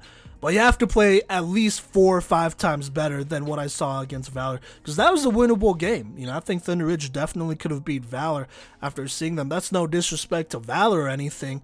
You know, they did what they could, and honestly, Valor probably could have won by 4 or 5 scores if they wanted to. But instead, they ran out 9 minutes of the clock at the end of the game instead of trying to score, which I respect. You know, but like I said, they could have won by a lot more. But for this Thunder Ridge offense to score 0 points and to really only make it into the red zone, not even the red zone, they were outside. They were like 5 yards outside the 20. They're on the 25. That's the farthest they got. You know, the farthest they've driven. But for Thunder Ridge to do that on offense only 1 time this entire game, despite the defense giving you so many turnovers and stops, is absolutely insane to me. I mean, you know, Thunder Ridge had another chance in the red zone as well, but, you know, that was because, you know, Caleb Keith is a beast, and he didn't score. And instead, he got down on the 4 or 5, like I said. And in the back of my mind, I was like, uh-oh, you know, he didn't score. I don't know if this Thunder Ridge offense can score. Their best chance was Caleb Keith with turning that for a touchdown, and he did it, and they didn't score. And so, all I'm saying is that there are major red flags with Thunder Ridge's offense here. There's a lot of issues there in general with the scheming and whatnot. I don't know why you're trying to run the ball, be a run-heavy team, running it out of the spread, but it just doesn't make any sense. You know, it really just doesn't. And the quarterback they have, I mean, he threw for 100 yards is what the box score says, which, okay, you know, I'm not going to lie. I'm definitely surprised by that. He threw for 100 yards here. But, I mean, a lot of it were screens. I mean, it wasn't like he completed any passes downfield or anything like that. Best he could do is maybe, you know, help someone garner a PI or whatever. But I don't know. I'm out on Cooper Kupp. And honestly, I just don't think he's the answer. And I'm not very sure how far Thunder Ridge could go in the playoffs with Cooper Kupp at quarterback. You know, and the problem as well is that they have so many weapons too. You know, it's not on the receivers. Richard Okuno, CJ Reese, Zachary, they're not, like, come on, they're not bad receivers by any means. I think on a lot of other teams, they would be number 1 receivers, to be honest with you, with much better stats than what they have this year. But I just think they're being underutilized, and I don't know. I can't keep defending you, Coop. That's just what it is. I can't keep defending you. You just play bad is what it is. You just played bad against a solid defense. And, I mean, just look at Thunder Ridge's schedule. Arvada West, Douglas County, Lakewood, Chatfield, I could maybe give you, Chaparral, Mountain Vista, Castleview, Highlands Ranch. Valor Christian, you know, was really the only quality defense they played. I'll throw in Mountain Vista, actually, along with Mountain Vista as well, which they had to win in double overtime against them anyways. And so, I mean, if that's the best your offense could do, then I just don't know what to tell you. You know, I just don't know what to tell you. And there's plenty of red flags, and I just don't think Cooper Kupp is the answer here at quarterback. And I just don't think Thunder Ridge is going to make a deep run or get past the first round even. And to be honest with you, in this Rock Canyon game, they're going to be battling for that bye. Right now, Thunder Ridge is at 8. If they lose, then they don't have their bye. That's it. So you have to play somebody in the first round. And if they have to do that, I'm nervous. You know, I'm definitely nervous. So we'll see what happens there. Also, look, like I said, no disrespect to Thunder Ridge's defense. They played well. You know, they really only held Valor Christian to 17 points. Like I said, there's that safety where the ball went out the end zone and whatnot. I think that's a fluke. I mean, Thunder Ridge didn't have many snap struggles, at least, you know, with the center/long snapper snapping it in the rain against Mountain Vista. And so for this to happen against Valor, I think that's a fluke. You know, so whatever. But really, you know, like I said, back to my point, Thunder Ridge's defense only allowed 17 points against a Valor Christian. And if you look at Valor Christian's schedule here, Valor Christian only lost to teams that held them to 17 points and below. The only other two losses they have on the season is that 23-17 overtime loss to Regis Jesuit, and then that 50-7 loss they took to that out-of-state Liberty team from Arizona. Other than that, whenever Valor has scored over 17 points on offense, you know, they've done pretty well. You know, they've won games, including this one. They won 19-7.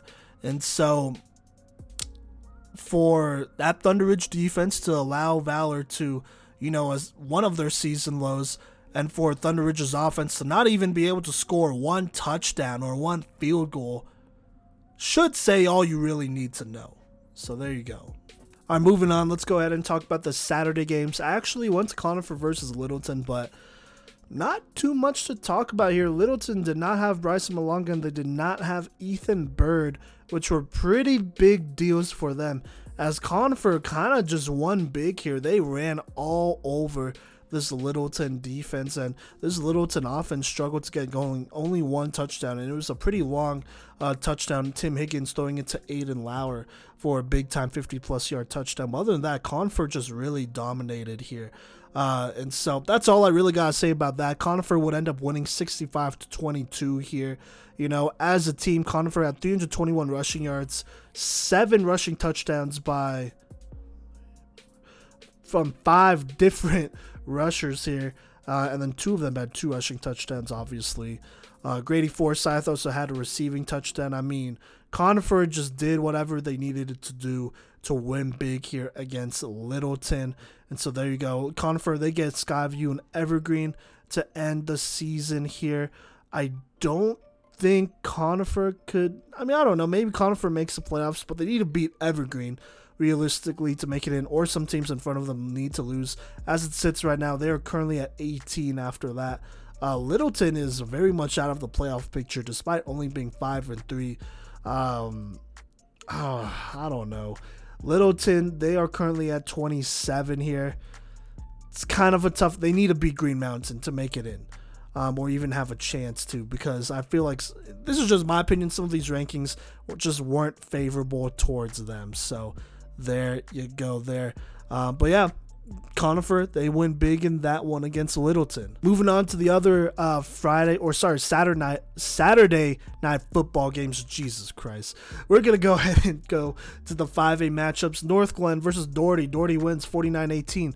Caden Becker, 10 of 18, 199 passing yards, 3 passing touchdowns. Ricky Fletcher, 10 rushes, 153 rushing yards, and 2 rushing touchdowns. At this point, North Glen, they're out of the playoff race. Doherty is currently 4 spots out of the playoffs. They're sitting at 28 with 5-4 Overland left. That will probably be for league.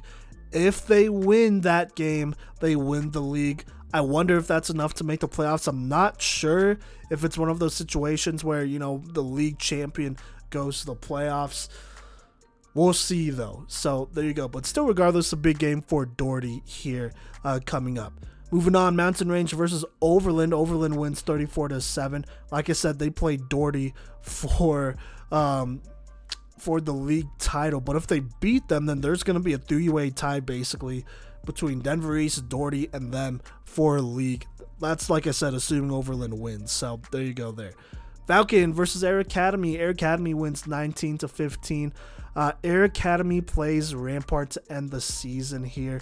And Rampart needs to beat Air Academy. Rampart is currently sitting at 25 here, one spot outside of the playoffs. Air Academy, they're at 20. Even if Air Academy loses that game, I don't think they're not going to make the playoffs unless they lose big. So, and then that'll matter more. But we'll see what happens there. Falcon, they're out of the playoff picture.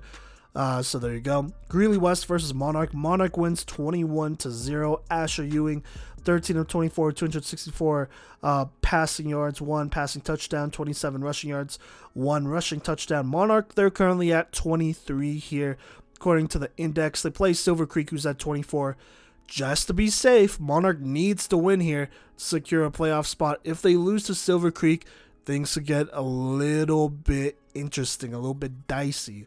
And so they can't do that. So we'll see what happens there. Denver South versus Far Northeast. South wins 17-0. Chevelle Early, 170 yards, one touchdown.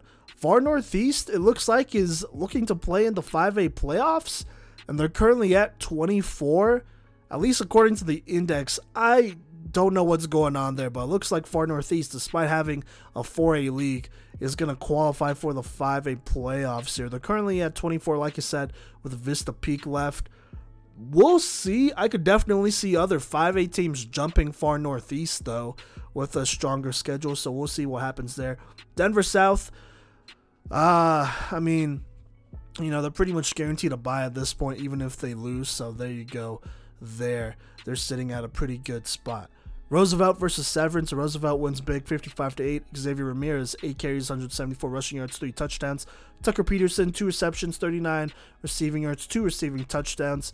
Roosevelt currently is at 1 with Thompson Valley and Mountain View ahead of them. At this point, honestly, it doesn't matter if they lose because they should still make the playoffs as a high seed. Severance, on the other hand, they are at number 21, and they're pretty far ways from making the playoffs. If they win out against Mountain View and Northridge, that'll give them their best chance, especially beating Northridge here. But we'll see. No guarantees. They'll need teams in front of them to lose.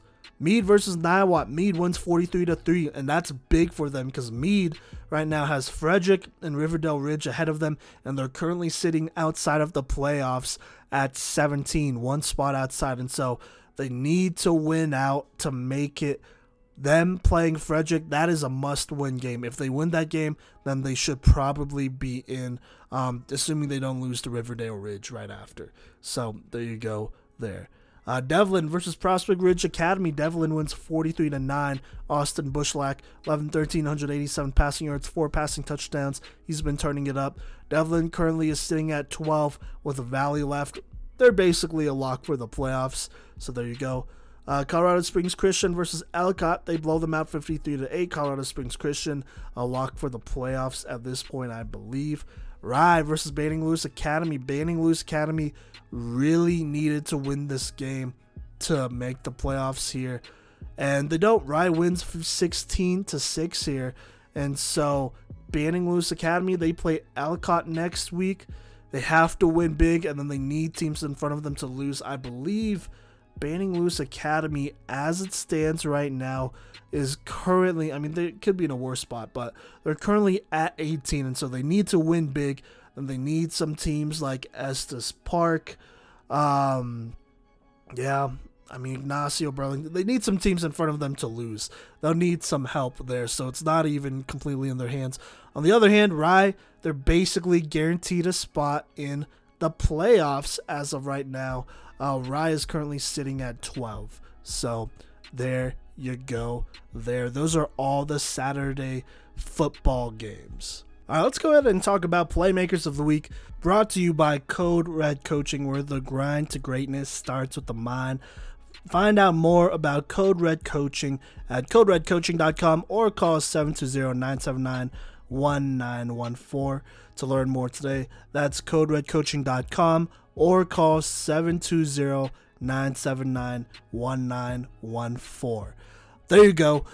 We have a lot of great playmakers here for this week nine. A lot of guys really stepped up here and won key games for them to either make the playoffs or win league or, you know, take steps in either. And so let's go ahead and start on 1A. I got two guys here. I got Lyman's Gabe Schubarth. He had 186 rushing yards, 2 rushing touchdowns, 10 tackles, 1 interception, and a big dub against Wiggins.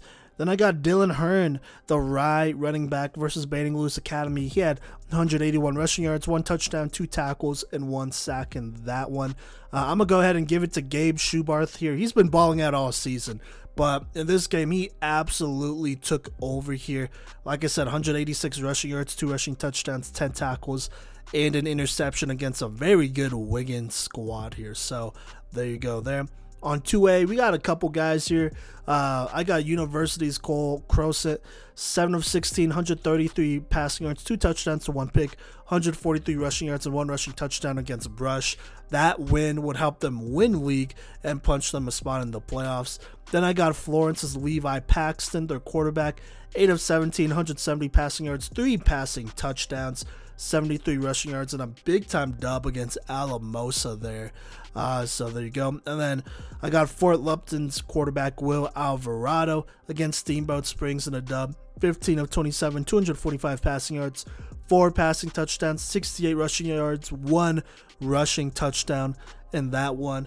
But I'm gonna go ahead and give it to Florence's quarterback Levi Paxton in that big time game against Alamosa. Like I said, 3 passing touchdowns in that one, over 220 yards total in a big time dub that not only secures them a spot in the playoffs, but secures them a high seed pretty much in the playoffs there. So there you go.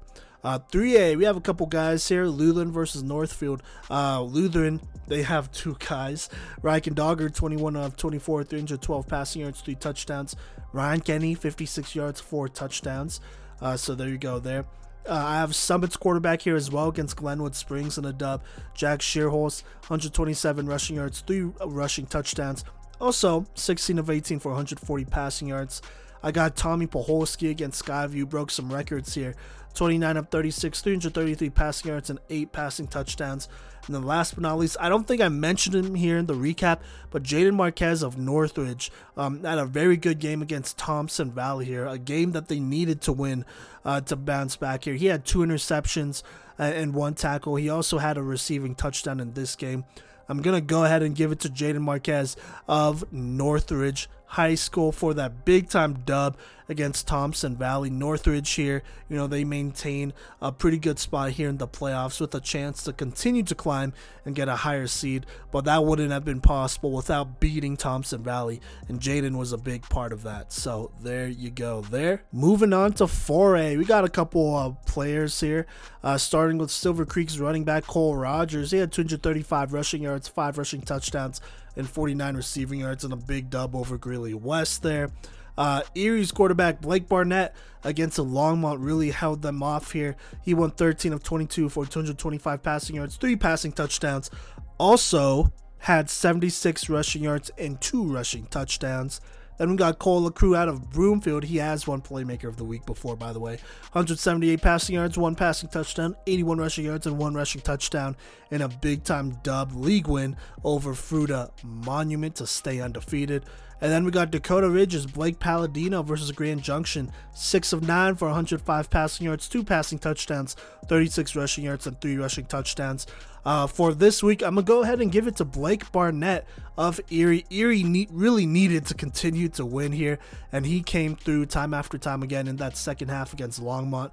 Like I said, 5 total touchdowns and about 300 total yards of offense. That is pretty big for Erie in a big-time dub there. So there you go. Now on 5A, we got 3 guys here.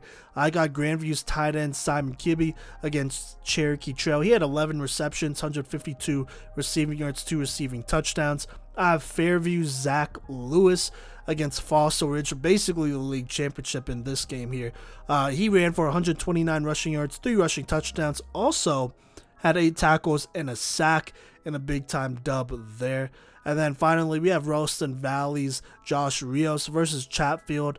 He had 6 receptions, 153 receiving yards, and 3 receiving touchdowns in a huge win there. I'm going to go ahead and give the Playmaker of the Week to Zach Lewis out of Fairview here. 3 touchdowns on offense, really helping putting Fossil Ridge away. And then as usual, or per usual, you know, doing his thing on defense, 8 tackles and a sack in a big-time dub over Fossil Ridge, a big-time league championship game. So there you go, your Playmakers of the Week. I'm going to go ahead and say it 5A through 1A. In 5A, Fairview's Zach Lewis. In 4A, Erie's Blake Barnett. And 3A, Northridge's Jaden Marquez. In 2A, Florence's quarterback, Levi Paxton. And then in 1A, Lyman's running back, Gabe Schubarth.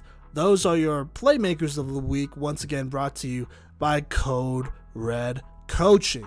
Alright, so no power rankings this week, like I said. We're actually just going to talk about the playoff picture here and, you know, some of the important games to look out for. And so we're going to start with 1A here, just so that you know what the playoff picture is. I'm going to go ahead and start.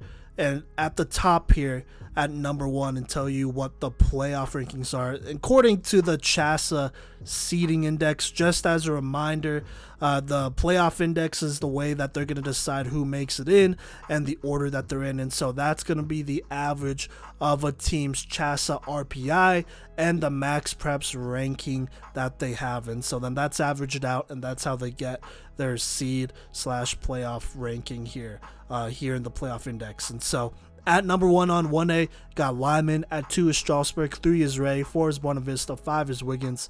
6 is Yuma. 7 is Monte Vista. 8 is Centauri. 9 is Meeker.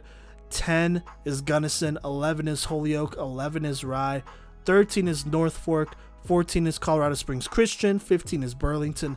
16 is Estes Park. So there you go. 16 teams are taken in the 1A playoffs here. Now I'm going to read off a couple other teams here. At 17, we have Ignacio. 18, Banning Lewis Academy. 19, Flatirons Academy. 20, Middle Park. 21, Cedar Ridge. And 22, Manual. As of right now, those are all the teams that are pretty much, you know, vying for that last spot there. Those last couple of teams I talked about. But the most important games here, games to look out for here on 1A, is Estes Park versus Flatirons Academy.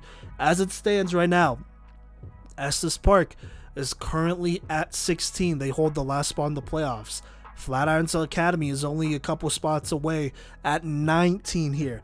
If Flatirons beats Estes Park, I kind of feel like there would be a good chance that they could make the playoffs here. I think that would be the matchup to really watch there.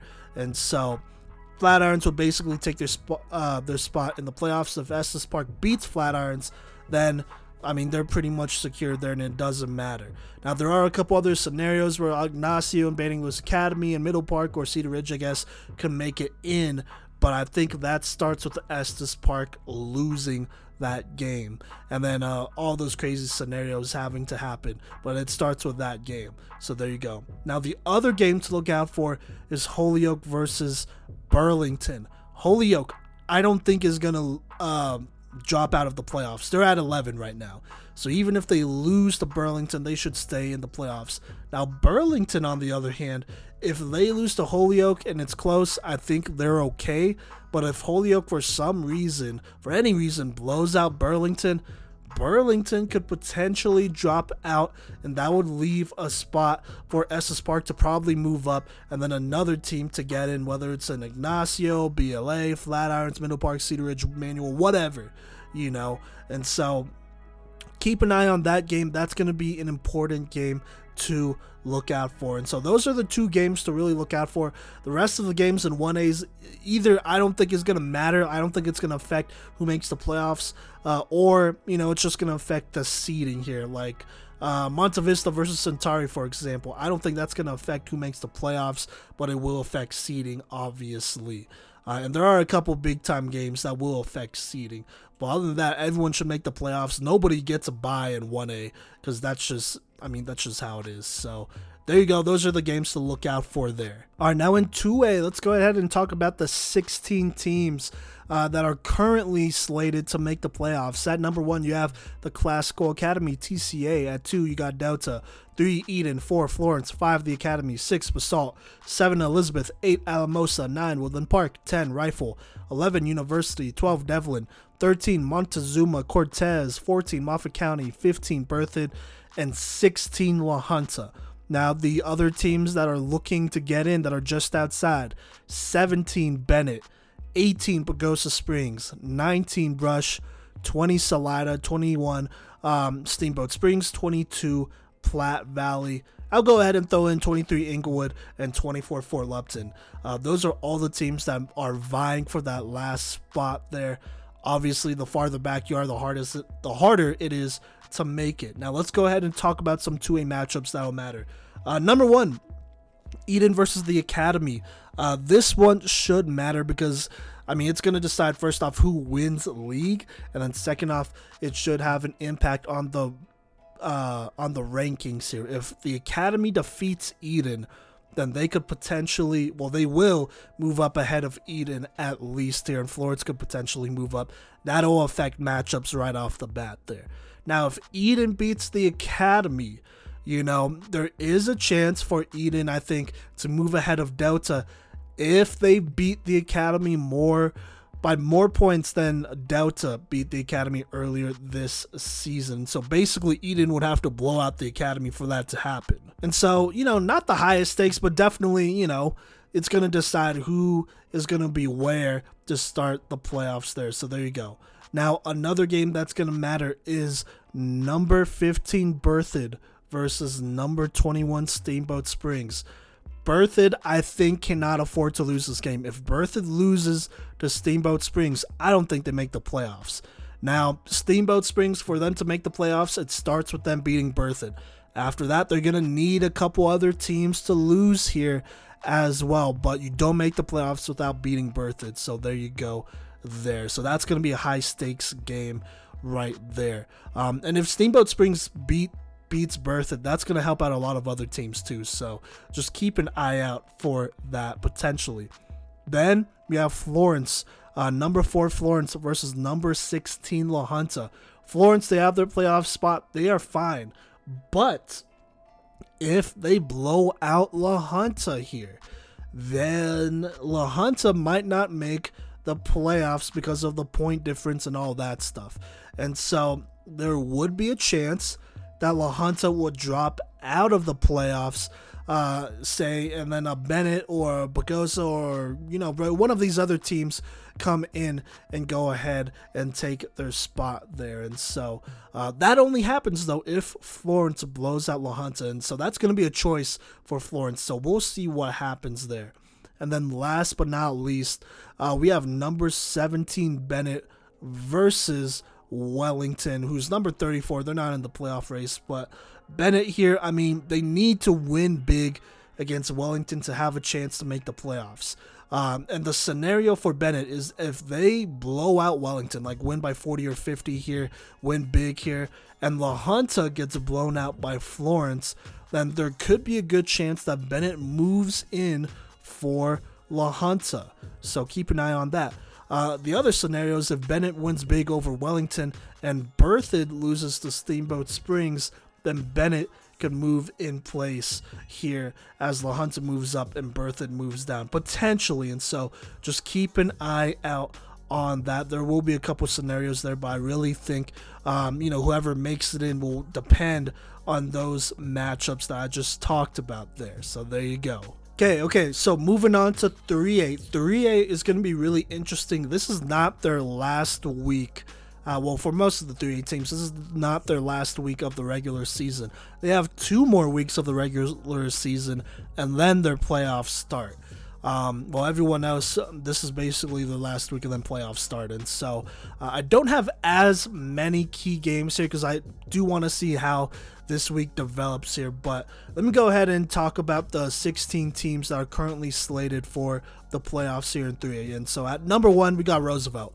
2 is Durango, 3 is Lutheran, 4 is Green Mountain, 5 is Holy Family, 6 Northridge, 7 Summit, 8 Resurrection Christian, 9 Frederick, 10 Thompson Valley, 11 Evergreen, 12 Pueblo East, 13 George Washington, 14 Palisade, 15 Pueblo Central, and 16 Glenwood Springs. Now the teams on the outside looking in: 17 Meade, 18 Conifer, 19 Harrison, 20 Northfield, 21 Severance, and 22 Kennedy. Those are all the teams looking to make it in.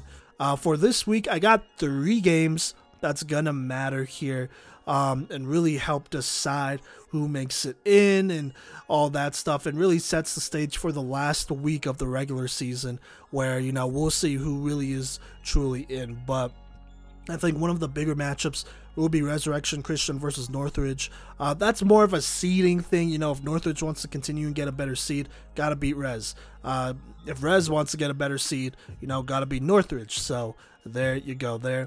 Now, another matchup that'll be, I think it will be more important as to who makes the playoffs, is number 15 Pueblo Central versus number 19 Harrison.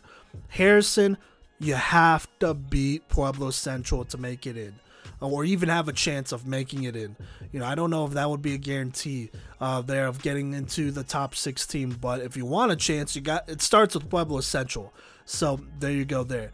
Pueblo Central, if they lose to Harrison, then, I mean, they really can't afford... I mean, they just can't afford to lose to Harrison, you know, because then at that point, they would have to slide a couple of spots, a spot or two at least. And, you know, things could get a little dicey, a little risky. And so if you're Pueblo Central, you really want to put away Harrison here and lock in your spot for the playoffs.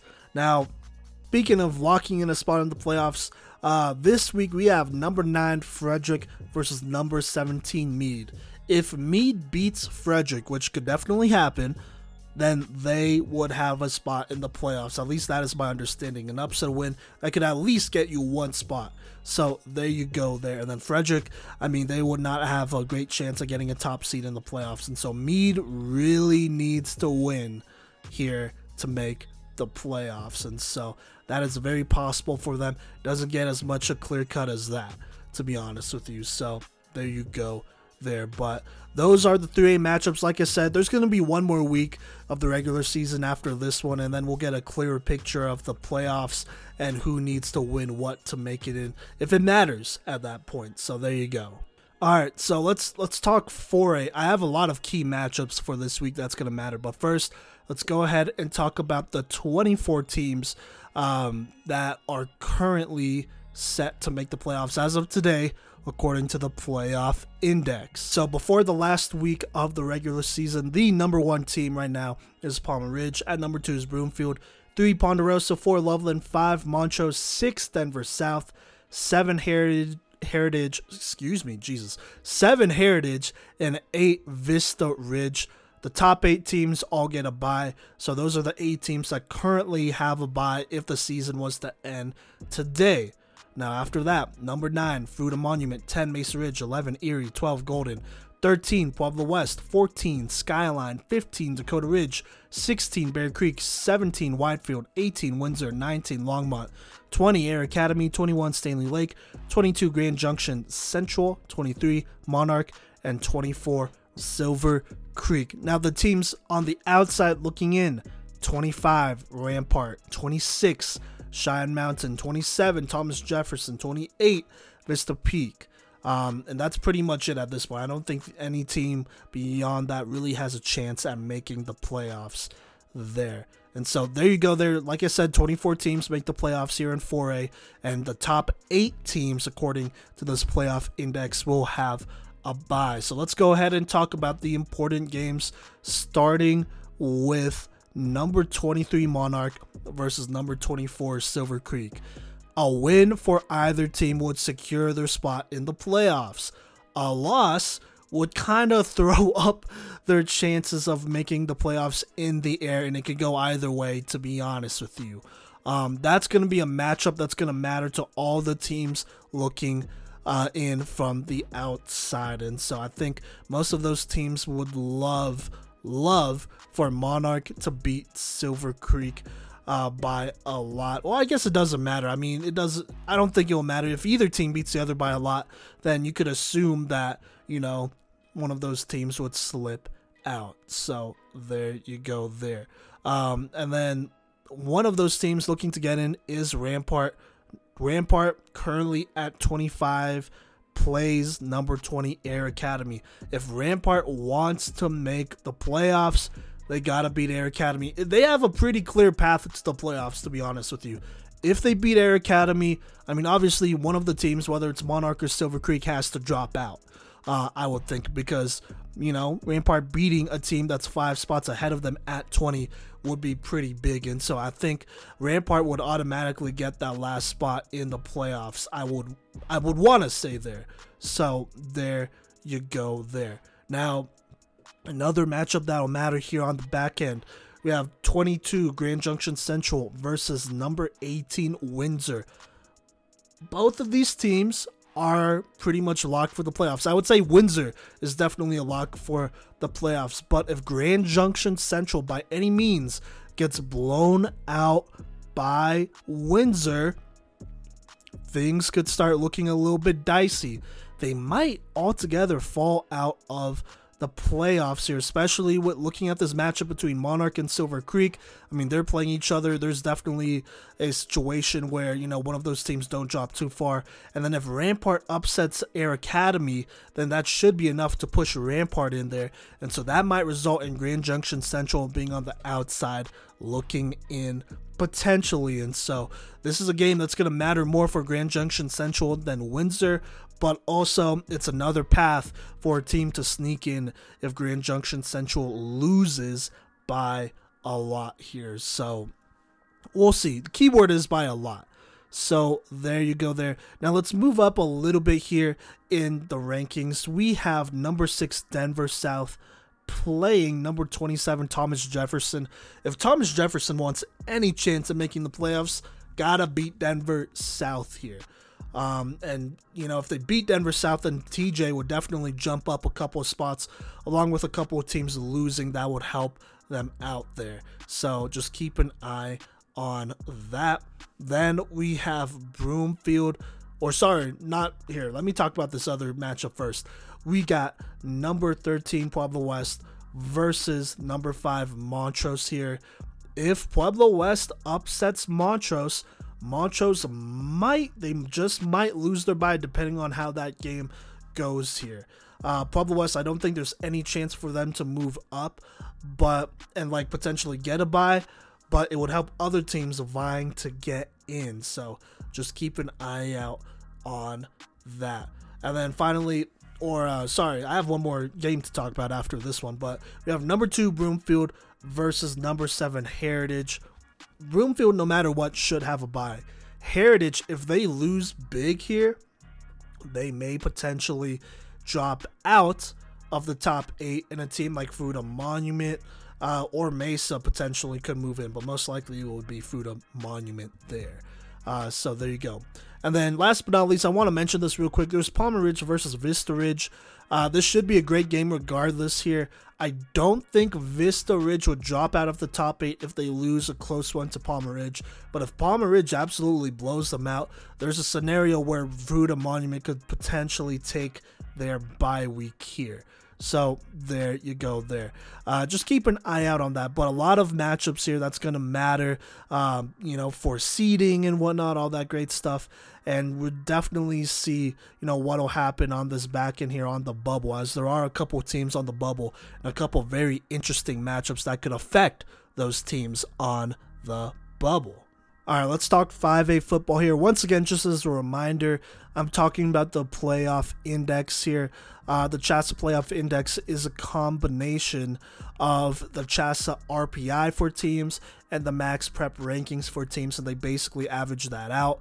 Wherever you're ranked is where is how they decide, who is where in the playoffs and who makes the playoffs as well. So there you go there. You can look this up on CHASA's website, by the way, if you want to see for yourself. Well, let's go ahead and go through and talk about these teams. Remember, in 5A, 24 teams make the playoffs. The top 8 teams get a bye. And so at number 1, you got Cherry Creek, 2 Valor Christian, 3 Ralston Valley, 4 Regis Jesuit, 5 Pine Creek, 6 Grandview, 7 Columbine, 8 Thunder Ridge. At 9, just outside of those bye week teams, is Arapahoe, 10 Rock Canyon, 11 Fairview, 12 Legacy, 13 Mountain Vista, 14 Foster Ridge, 15 Eagle Crest, 16 Legend, 17 Fountain Fort Carson, 18 Pooter, 19 Highlands Ranch, 20 Chatfield, 21 Rocky Mountain, 22 Arvada West, 23 Cherokee Trail, and interesting enough, 24 is Far Northeast, despite them having a mostly 4A schedule, but I guess they qualify for 5A playoffs. And then just outside, you got 25 Mullen, 26 Smoky Hill, 27 Douglas County, and 28 Doherty. So there you go there. I'm going to throw this out there. I'm not sure if 5A still has one of those deals where, if you win your league, then you automatically make the playoffs, because that will matter when it comes to Doherty and their matchup here. And so, yeah, but let's go ahead and start with Far Northeast versus Vista Peak. Technically, Far Northeast is at the 24 spot here. They play Vista Peak. If for any reason Vista Peak defeats Far Northeast, then Far Northeast is not making the playoffs. Even if Far Northeast defeats Vista Peak, I don't know if that's going to be if that strength of schedule is going to be stronger than some of these other 5A teams here. So just keep an eye out on that. One of those teams, hoping that it isn't strong enough, is number 28 Doherty. They're playing number 34 Overland. That'll be for the league championship, basically. If Doherty wins, then they're the league champions. If Overland wins, then I think there's like a three-way tie or something like that. But Doherty, if they win here, considering they're at 28, they would have a good chance at making the playoffs, but most likely it would be at 24. You would need some other things to potentially go their way, so just keep an eye out on that. Another matchup that's going to matter, number 25 Mullen is going to be playing number 32 Rangeview. Rangeview cannot make the playoffs at this point, but if Mullen loses to Rangeview for any reason here, then Mullen does not have a chance at making the playoffs. And so for Mullen to have a chance, they got to beat Rangeview, and then they're going to probably need Far Northeast to, you know, either lose to Vista Peak, or Mullen's going to have to blow out Rangeview by quite a bit, and that would also help their chances as well. So there you go there. Another matchup that's going to matter as we kind of move up a little bit here is Arapahoe versus Eagle Crest. Eagle Crest currently at 15, Arapahoe's at 9. If Arapahoe wants to have a chance at getting a bye week, they have to defeat Eagle Crest. If Eagle Crest beats them, then they're not going to get a bye.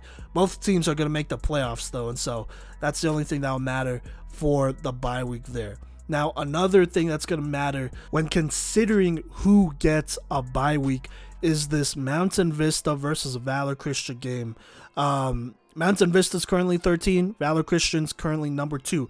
If Mountain Vista defeats Valor Christian, you know, then potentially Mountain Vista could move up and get a bye. Potentially. It just depends how it goes down. Valor, I think, would still get a bye, but they would obviously have a lower seed here, and so just keep an eye out on that. But the game that will definitely matter a lot here is Rock Canyon versus Thunder Ridge. Thunder Ridge currently number 8, Rock Canyon 10. You heard my opinions on Thunder Ridge. I don't know if they could win with the quarterback they have right now, at least with the way he's played the last couple games and what I've heard. I just don't know if that's a winning quarterback or a winning situation, especially against a good team like Rock Canyon. And so if Rock Canyon beats Thunder Ridge, Thunder Ridge would obviously drop out of that 8th spot, and either Arapahoe or Rock Canyon or maybe even Mountain Vista might have a chance to move up in that spot and take their bye week, and then Thunder Ridge would have a playoff game week 1 basically. So there you go there. That's going to be kind of the most important game that a lot of teams vying for a bye week are going to keep an eye on, that Thunder Ridge and Rock Canyon game. If Thunder Ridge does beat Rock Canyon, then I would imagine Thunder Ridge stays there, and then those 8 teams right there should all have a bye week. So there you go there. Now, going kind of back down here in the rankings, we have number 19 Highlands Ranch playing number 30 Castleview. Highlands Ranch, in my opinion, they have a losing record. I mean, you know, they're 2-7. They're really here because of the strength of their schedule and how close some of these games have been. Credit to them. But in my opinion, I think Highlands Ranch really needs to beat Castleview. Not by a lot. They just need to beat him in order to secure a spot in the playoffs. If Castleview defeats Highlands Ranch, you know, and just keep in mind, Castleview's way outside. They're at 30 right here. Then Highlands Ranch could potentially slide. I mean, just looking at the record and all that stuff, and them not being able to beat some of these teams and losing big to a 3A team, I could see them sliding out of the playoffs potentially here. Like I said, if Highlands Ranch takes care of business, then they stay in it. So we'll see what happens, and that would be interesting, as Highlands Ranch is in that league with Rock Canyon, Valor, and all them. That would be the one league that would send basically everybody but one team. That would be Castleview, unfortunately. So there you go. Another matchup that'll matter is Smoky Hill, number 26 Smoky Hill. They're 2 spots out. They are going to be playing number 23 Cherokee Trail. If Smoky Hill beats Cherokee Trail, there would be a good chance that Smoky Hill could make the playoffs here, despite them having potentially make it at 2-8. But for Smoky Hill to make it, they will need probably a couple other teams to lose, potentially Highlands Ranch and all of that stuff, assuming they don't beat Cherokee Trail by a lot. If they beat Cherokee Trail by a lot, then they make it in. Cherokee Trail, I don't think could slide out of the playoffs, but you know, if they lose big, then they might. They just might. Now, if they win, then they're definitely in. So there you go there. So we'll see what happens with that game. And then last but not least, we got Chatfield, number 20, versus number 7, Columbine. If Chatfield beats Columbine, I don't think Columbine will have a bye, and so that will potentially open up another spot for a team to take a bye, especially if Thunder Ridge wins. Then, you know, that would open up an opportunity for another team to get in, as Columbine would probably drop out if number 20 Chatfield beats them. Now, if Columbine defeats Chatfield, I mean, I think they're fine. I would assume that they're fine and they're good to go there. I don't think anything crazy would happen as long as they don't get beat by a lot. And there are a couple games like that. I know Arvada West, they're playing Ralston Valley. That's kind of a game that matters as long as Arvada West doesn't lose by 50 or 40 over Ralston Valley, who's currently at 3, and it doesn't really affect them. Then I don't think Arvada West would drop out of the playoffs. But, you know, we'll see. Those are just all the big games, the key games that'll matter there as we are approaching the playoffs, and that is basically the playoff picture. All right, now for this last segment, I really want to talk about records and, you know, some players to watch as they continue to climb the all-time record books here in Colorado high school football history. First off, let me go ahead and start with championships. As of right now, the team, the program with the most championships in Colorado high school football history is Lyman. They have 20, and you know, that might not even change, as this year they are the 1 seed in 1A and probably the favorite to go ahead and win another championship. And so there you go there. They're going to continue to win and whatnot. For any other team to catch up, Lyman has to stop winning championships. That's just how it is. The next closest ones are Cherry Creek and Fort Collins. Fort Collins, obviously, they're not going to go to state this year. They're not going to make the playoffs this year. But Cherry Creek, they have 12. They're the 1 seed in 5A, obviously. I don't know if they could ever reach Lyman here, but they could definitely get second all-time in championships if they win this year. Now, let's move on to the player records here. There's definitely a couple, and you'll see that they're dominated by a couple specific players here. Obviously, it takes a lot to break records and to move up in the record book. So, yeah, but quick note before I start, though. For some reason, the Chassa record book does not have total rushing touchdowns in a career or in a season, which is whack to me. I don't know why they would not have that, since everyone loves to run the ball here in Colorado. And so there's that. So I'm sure there are probably some running backs out there that might be approaching, you know, a specific number or whatnot when it comes to career rushing touchdowns or rushing touchdowns in a season. But because it's Chassa, they have not recorded it at all. And you could check out the Chassa website here if you want to, because that's where I'm getting all my records from. So there you go. But let's go ahead and start with quarterback here. Braden Dorman, you know, he is currently the starter at Vista Ridge, and I believe he is the only quarterback in the state as of right now that has started all 4 years or has gotten starts all 4 years of high school, and so there's a lot to work with here.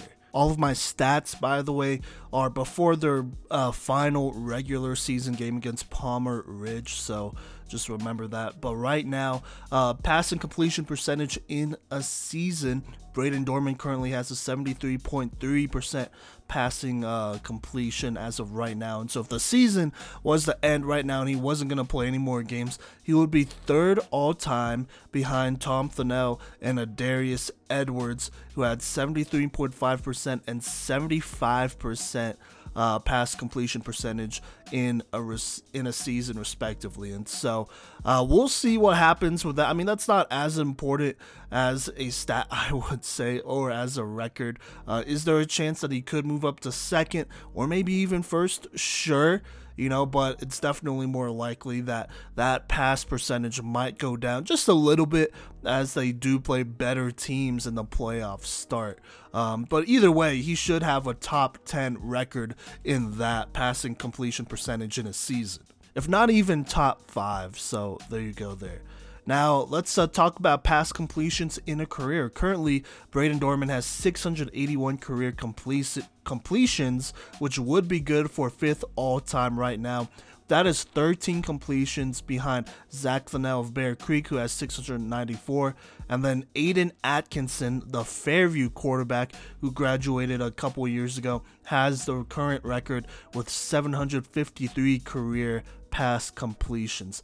Then right behind Aiden Atkinson, you also have Johnny Cush, I want to say, he has 723, and Sean Davis, who has 701 career pass completions. And so you can obviously see that number going up. He's going to continue to complete passes, obviously, but like I said, it's going to be against better opponents, and so we'll see how high he could get. I think it's definitely possible for him to be top 2 by the end of the season and playoffs, because, by the way, records count season, regular season, and playoffs. So there you go there, but just keep an eye out on that. To reach 753 completions to break the record, it can be doable, but he's going to have some truly elite games against a number of playoff teams for that to happen. So we'll see about that. But yeah. Then passing yards in a career. Braden Dorman currently has 9,820 passing yards, which right now is good enough for 3rd all-time behind Justin Holland of Bear Creek, who had 10,565 passing yards, and Aiden Atkinson, who has 11,519 passing yards. If he were to break that 10,000 passing yard goal, threshold, whatever you want to call it, he would be the 3rd quarterback all time in Colorado high school football history to pass for 10,000 yards, which is absolutely insane, and be the first one to do it since Aiden Atkinson. And by the way, you're going to hear his name a lot. He went to Fairview, graduated in 2019, I believe. So there you go. And actually, I think he's a listener of the podcast as well, so shout out to Aiden here. But anyways, let's keep it going. Let's talk about careers still here. Passing touchdowns in a career. Braden Dorman currently has 113 passing touchdowns in his career as of right now. He is tied with David Garcia all-time at 2nd. Aiden Atkinson holds that career passing touchdown record with 130 passing touchdowns. So there you go. Now let's go ahead and talk about season stats here. So passing yards in a season right now, Dorman, he currently has 3,318 passing yards a season, which is the personal best, by the way, and that would be good enough to place him 17th all-time on that passing yards in a season list. Now, if he was to get 4,000 passing yards in a season, that would put him at 4th all-time in front of Johnny Fiato, I want to say, of Fairview, and right behind Aiden Atkinson. The all-time record for passing yards in a season is 4,181 yards, which is Justin Holland of Bear Creek's record. And so as of right now, Braden Dorman is roughly 900 yards away from that. As of recently, he has basically averaged roughly around 300 passing yards and whatnot. So if he has 3 games where he passes over or at 300 yards, then that record is definitely doable, definitely something that he can break. So just keep an eye out on that. So there you go. Now, passing touchdowns in a season. Braden Dorman currently has 46 passing touchdowns. Obviously, that leads to state, and that's on the season right now. Right now, if he wasn't to play any games as that stands, that would be good enough for 5th all-time in that passing touchdowns in a season record book. But if he crosses 50 passing touchdowns, which, like I said, he has 46 right now, he would be the 3rd quarterback ever to do it, next to Aiden Atkinson, obviously, of Fairview, and Clay Garcia of Alamosa. The record for the most passing touchdowns in a season is currently 56, held by Aiden Atkinson. And obviously, if he does pass 450 passing touchdowns as well, on the all-time list of quarterbacks and their passing touchdowns in a season, he would be fourth all-time if he got to 50 touchdowns. Now, anything past that, he's going to continue to climb. Like I said, the record is 56 touchdowns, so he's about 10 touchdowns away as of right now, right before this Palmer Ridge game and at least one playoff game. And so we'll see what happens there. Like I said, just a couple things to keep in mind with Braden Dorman. Obviously, he hasn't been playing full games, too many full games this season. A lot of games he's either pulled out by halftime or by the end of the third quarter. You know, obviously in more competitive games like against Pine Creek and whatnot, he'll play the whole thing. And he still got his in those games as well. So you just got to keep that in mind. And then on top of that, his sophomore year where he got a pretty good amount of playing time. He only played 5 games because of COVID, and they were all regular season games because they didn't make the playoffs, even though they had a winning record. So, or at least I thought they had a winning record. So there's that as well. And so there was definitely, if COVID never happened, he definitely would be, breaking a lot of these records and be within, considered the greatest Colorado high school football quarterback of all time, which I think he already isn't in that conversation. But if he owned those records, which he could have by now, then I think that conversation would be easier to have and less of a debate. So there you go. Those are all the passing records. Braden Dorman, he's having a historical season. Some of y'all might not have recognized that or believed us, but there you go. The proof is in the pudding, in the stats, in the records. So there you go there. Now, we do have a couple of receiving records I want to talk about here, from Braden Dorman's receiver and his main target, Brandon BB Hills. He will be a senior this year as well. But let's go ahead and start with career. Some receiving touchdowns in a career. Right now, BB, he has 46 career receiving touchdowns. That's ahead of this Palmer Ridge game. He is currently tied for third all-time with Ryan Brown of West Grand. In front of him is Christian McCaffrey, who, plays for the 49ers right now, who has 47 receiving touchdowns, and Ryan Lenderman, I believe of Grand Junction, who has 49 receiving touchdowns. So right now, BB is about 4 receiving touchdowns away from breaking the record and being the first Colorado high school football receiver all time to have 50 career receiving touchdowns, which would be huge. Now, BB is not the only one chasing this. This is where things get really special here. Tucker Peterson of Roosevelt is also tied with 46 receiving career touchdowns as of right now. Now, Tucker, he has regular season games still against Thompson Valley and Mountain View, and then he'll have at least one more playoff game as Roosevelt is currently the 1 seed in 3A.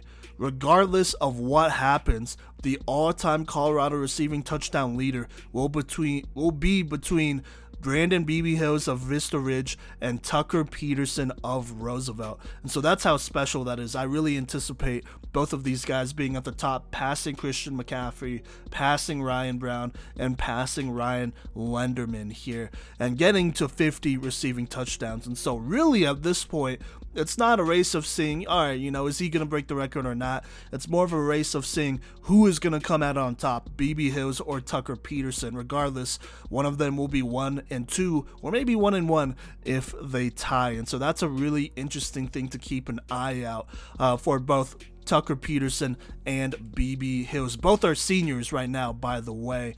And just to put it in perspective, BB, he did get some snaps his freshman year and whatnot, but like Braden Dorman really got going here in his sophomore year during the COVID year and then has turned up so far.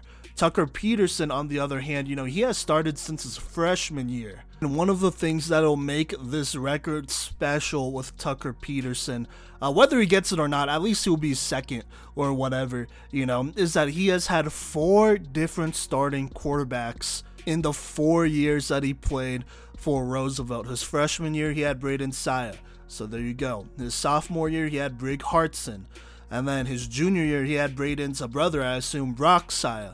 And then this year, he has Brig Hartson's little brother, Bronco Hartson. And so, interesting enough, he's had two pairs of brothers that he's played with. All of those quarterbacks have played, you know, one full season, but no more than that. And so for Tucker Peterson to be in the position he is with four different quarterbacks each of these last 4 years is absolutely insane. But like I said, we'll see what happens with that. Now, let's get back to BB Hills. He has the majority of these other records here, or is chasing the majority of these other records here. Let's still talk about career records. Let's talk about receiving yards in a career.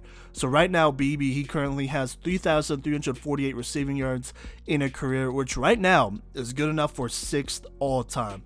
The next closest is Josh Clausen, who has 3,523 yards. He played for Lutheran High School. But the record for receiving yards in a career is actually held by Anthony Roberson, the second of Palmer Ridge. He graduated a couple years ago, who has 4,042 receiving yards in his career. So as it stands right now, BB is roughly 700 yards away from that record, and so we'll see where he lands with that. Now, the other career record I want to look at is receptions in a career. Right now, BB Hills has 181 receptions on his career.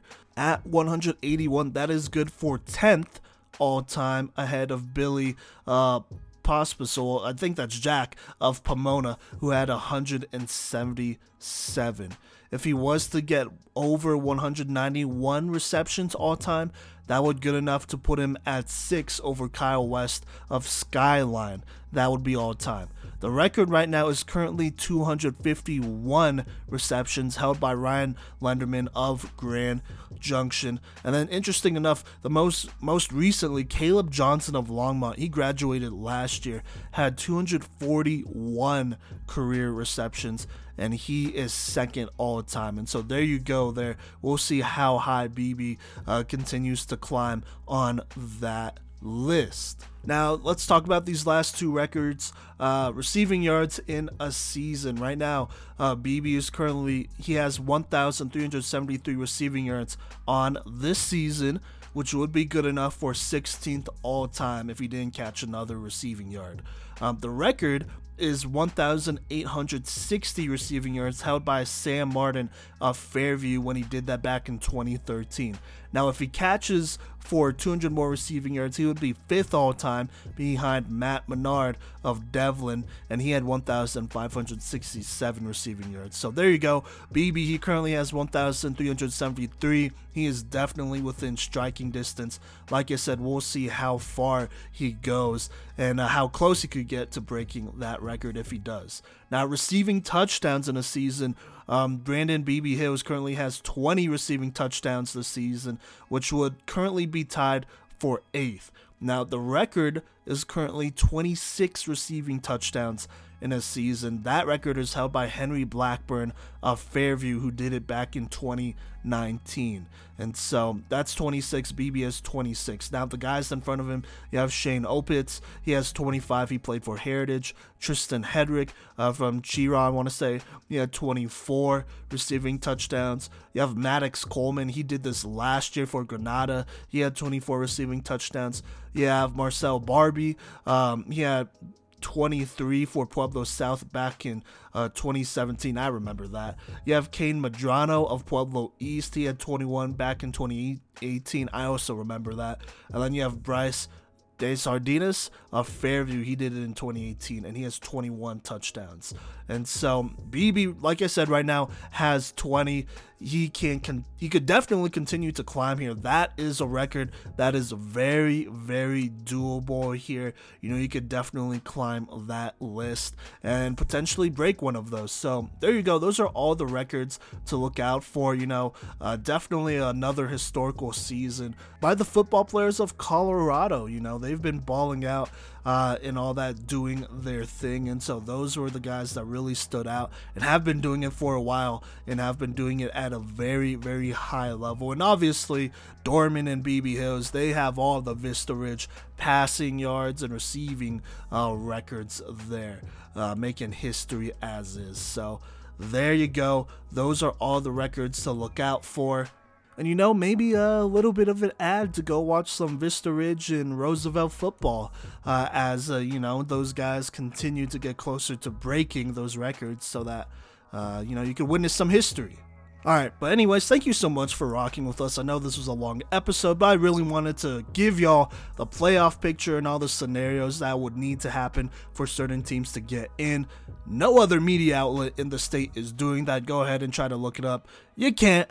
And so we tried to present you with that, and then obviously wanted to go ahead and present you with this record watch here so that you can see, what potential records might be broken here in the next couple weeks and what history might be made. So there you go.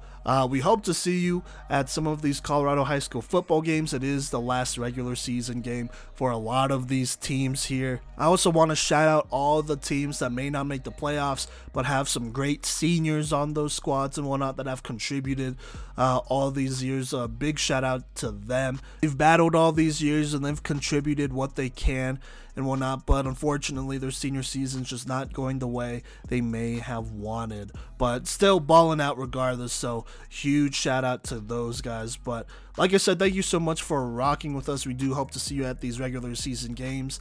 Next week, we are gonna go ahead and fill out our brackets. Myself, Cody, Gideon, once those playoff brackets come out, we're going to fill them out so that we have them done before the playoffs start. And then that'll basically be our predictions on how the postseason will go. But every episode after every postseason week and game, we're going to predict all the postseason games 1 through 5A and how they will go. And we'll give you our reasons for that as well. And then on top of that, we're also going to be starting our end of the year awards. And so just a quick explanation with that.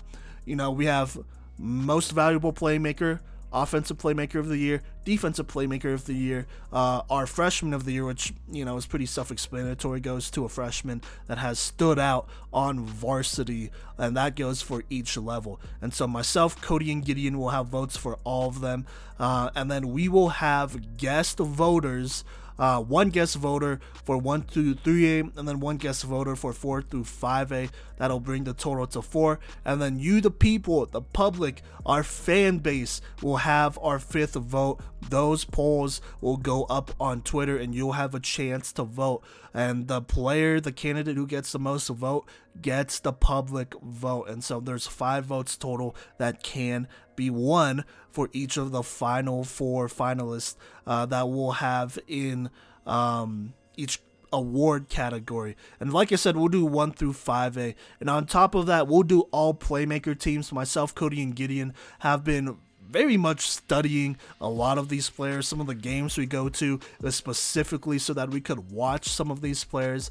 And so it'll be kind of like all stateless, but all playmaker, because it's just solely up to myself, Cody, and Gideon deciding on who makes those lists. And so the 1A all playmaker list will drop with the 1A end of the year award show, and so forth and so forth and so forth. So every week, on Fridays, that end of the year award show and all playmaker list will drop, and we'll start with 1A and work our way up to 5A. So just keep an eye out for that, and if you want to, go ahead and follow us on social media. That's at Playmakers Corner on Facebook, Instagram, Twitter, TikTok as well. We post a lot of content of the games we go to there, and then subscribe to us on YouTube, Twitch.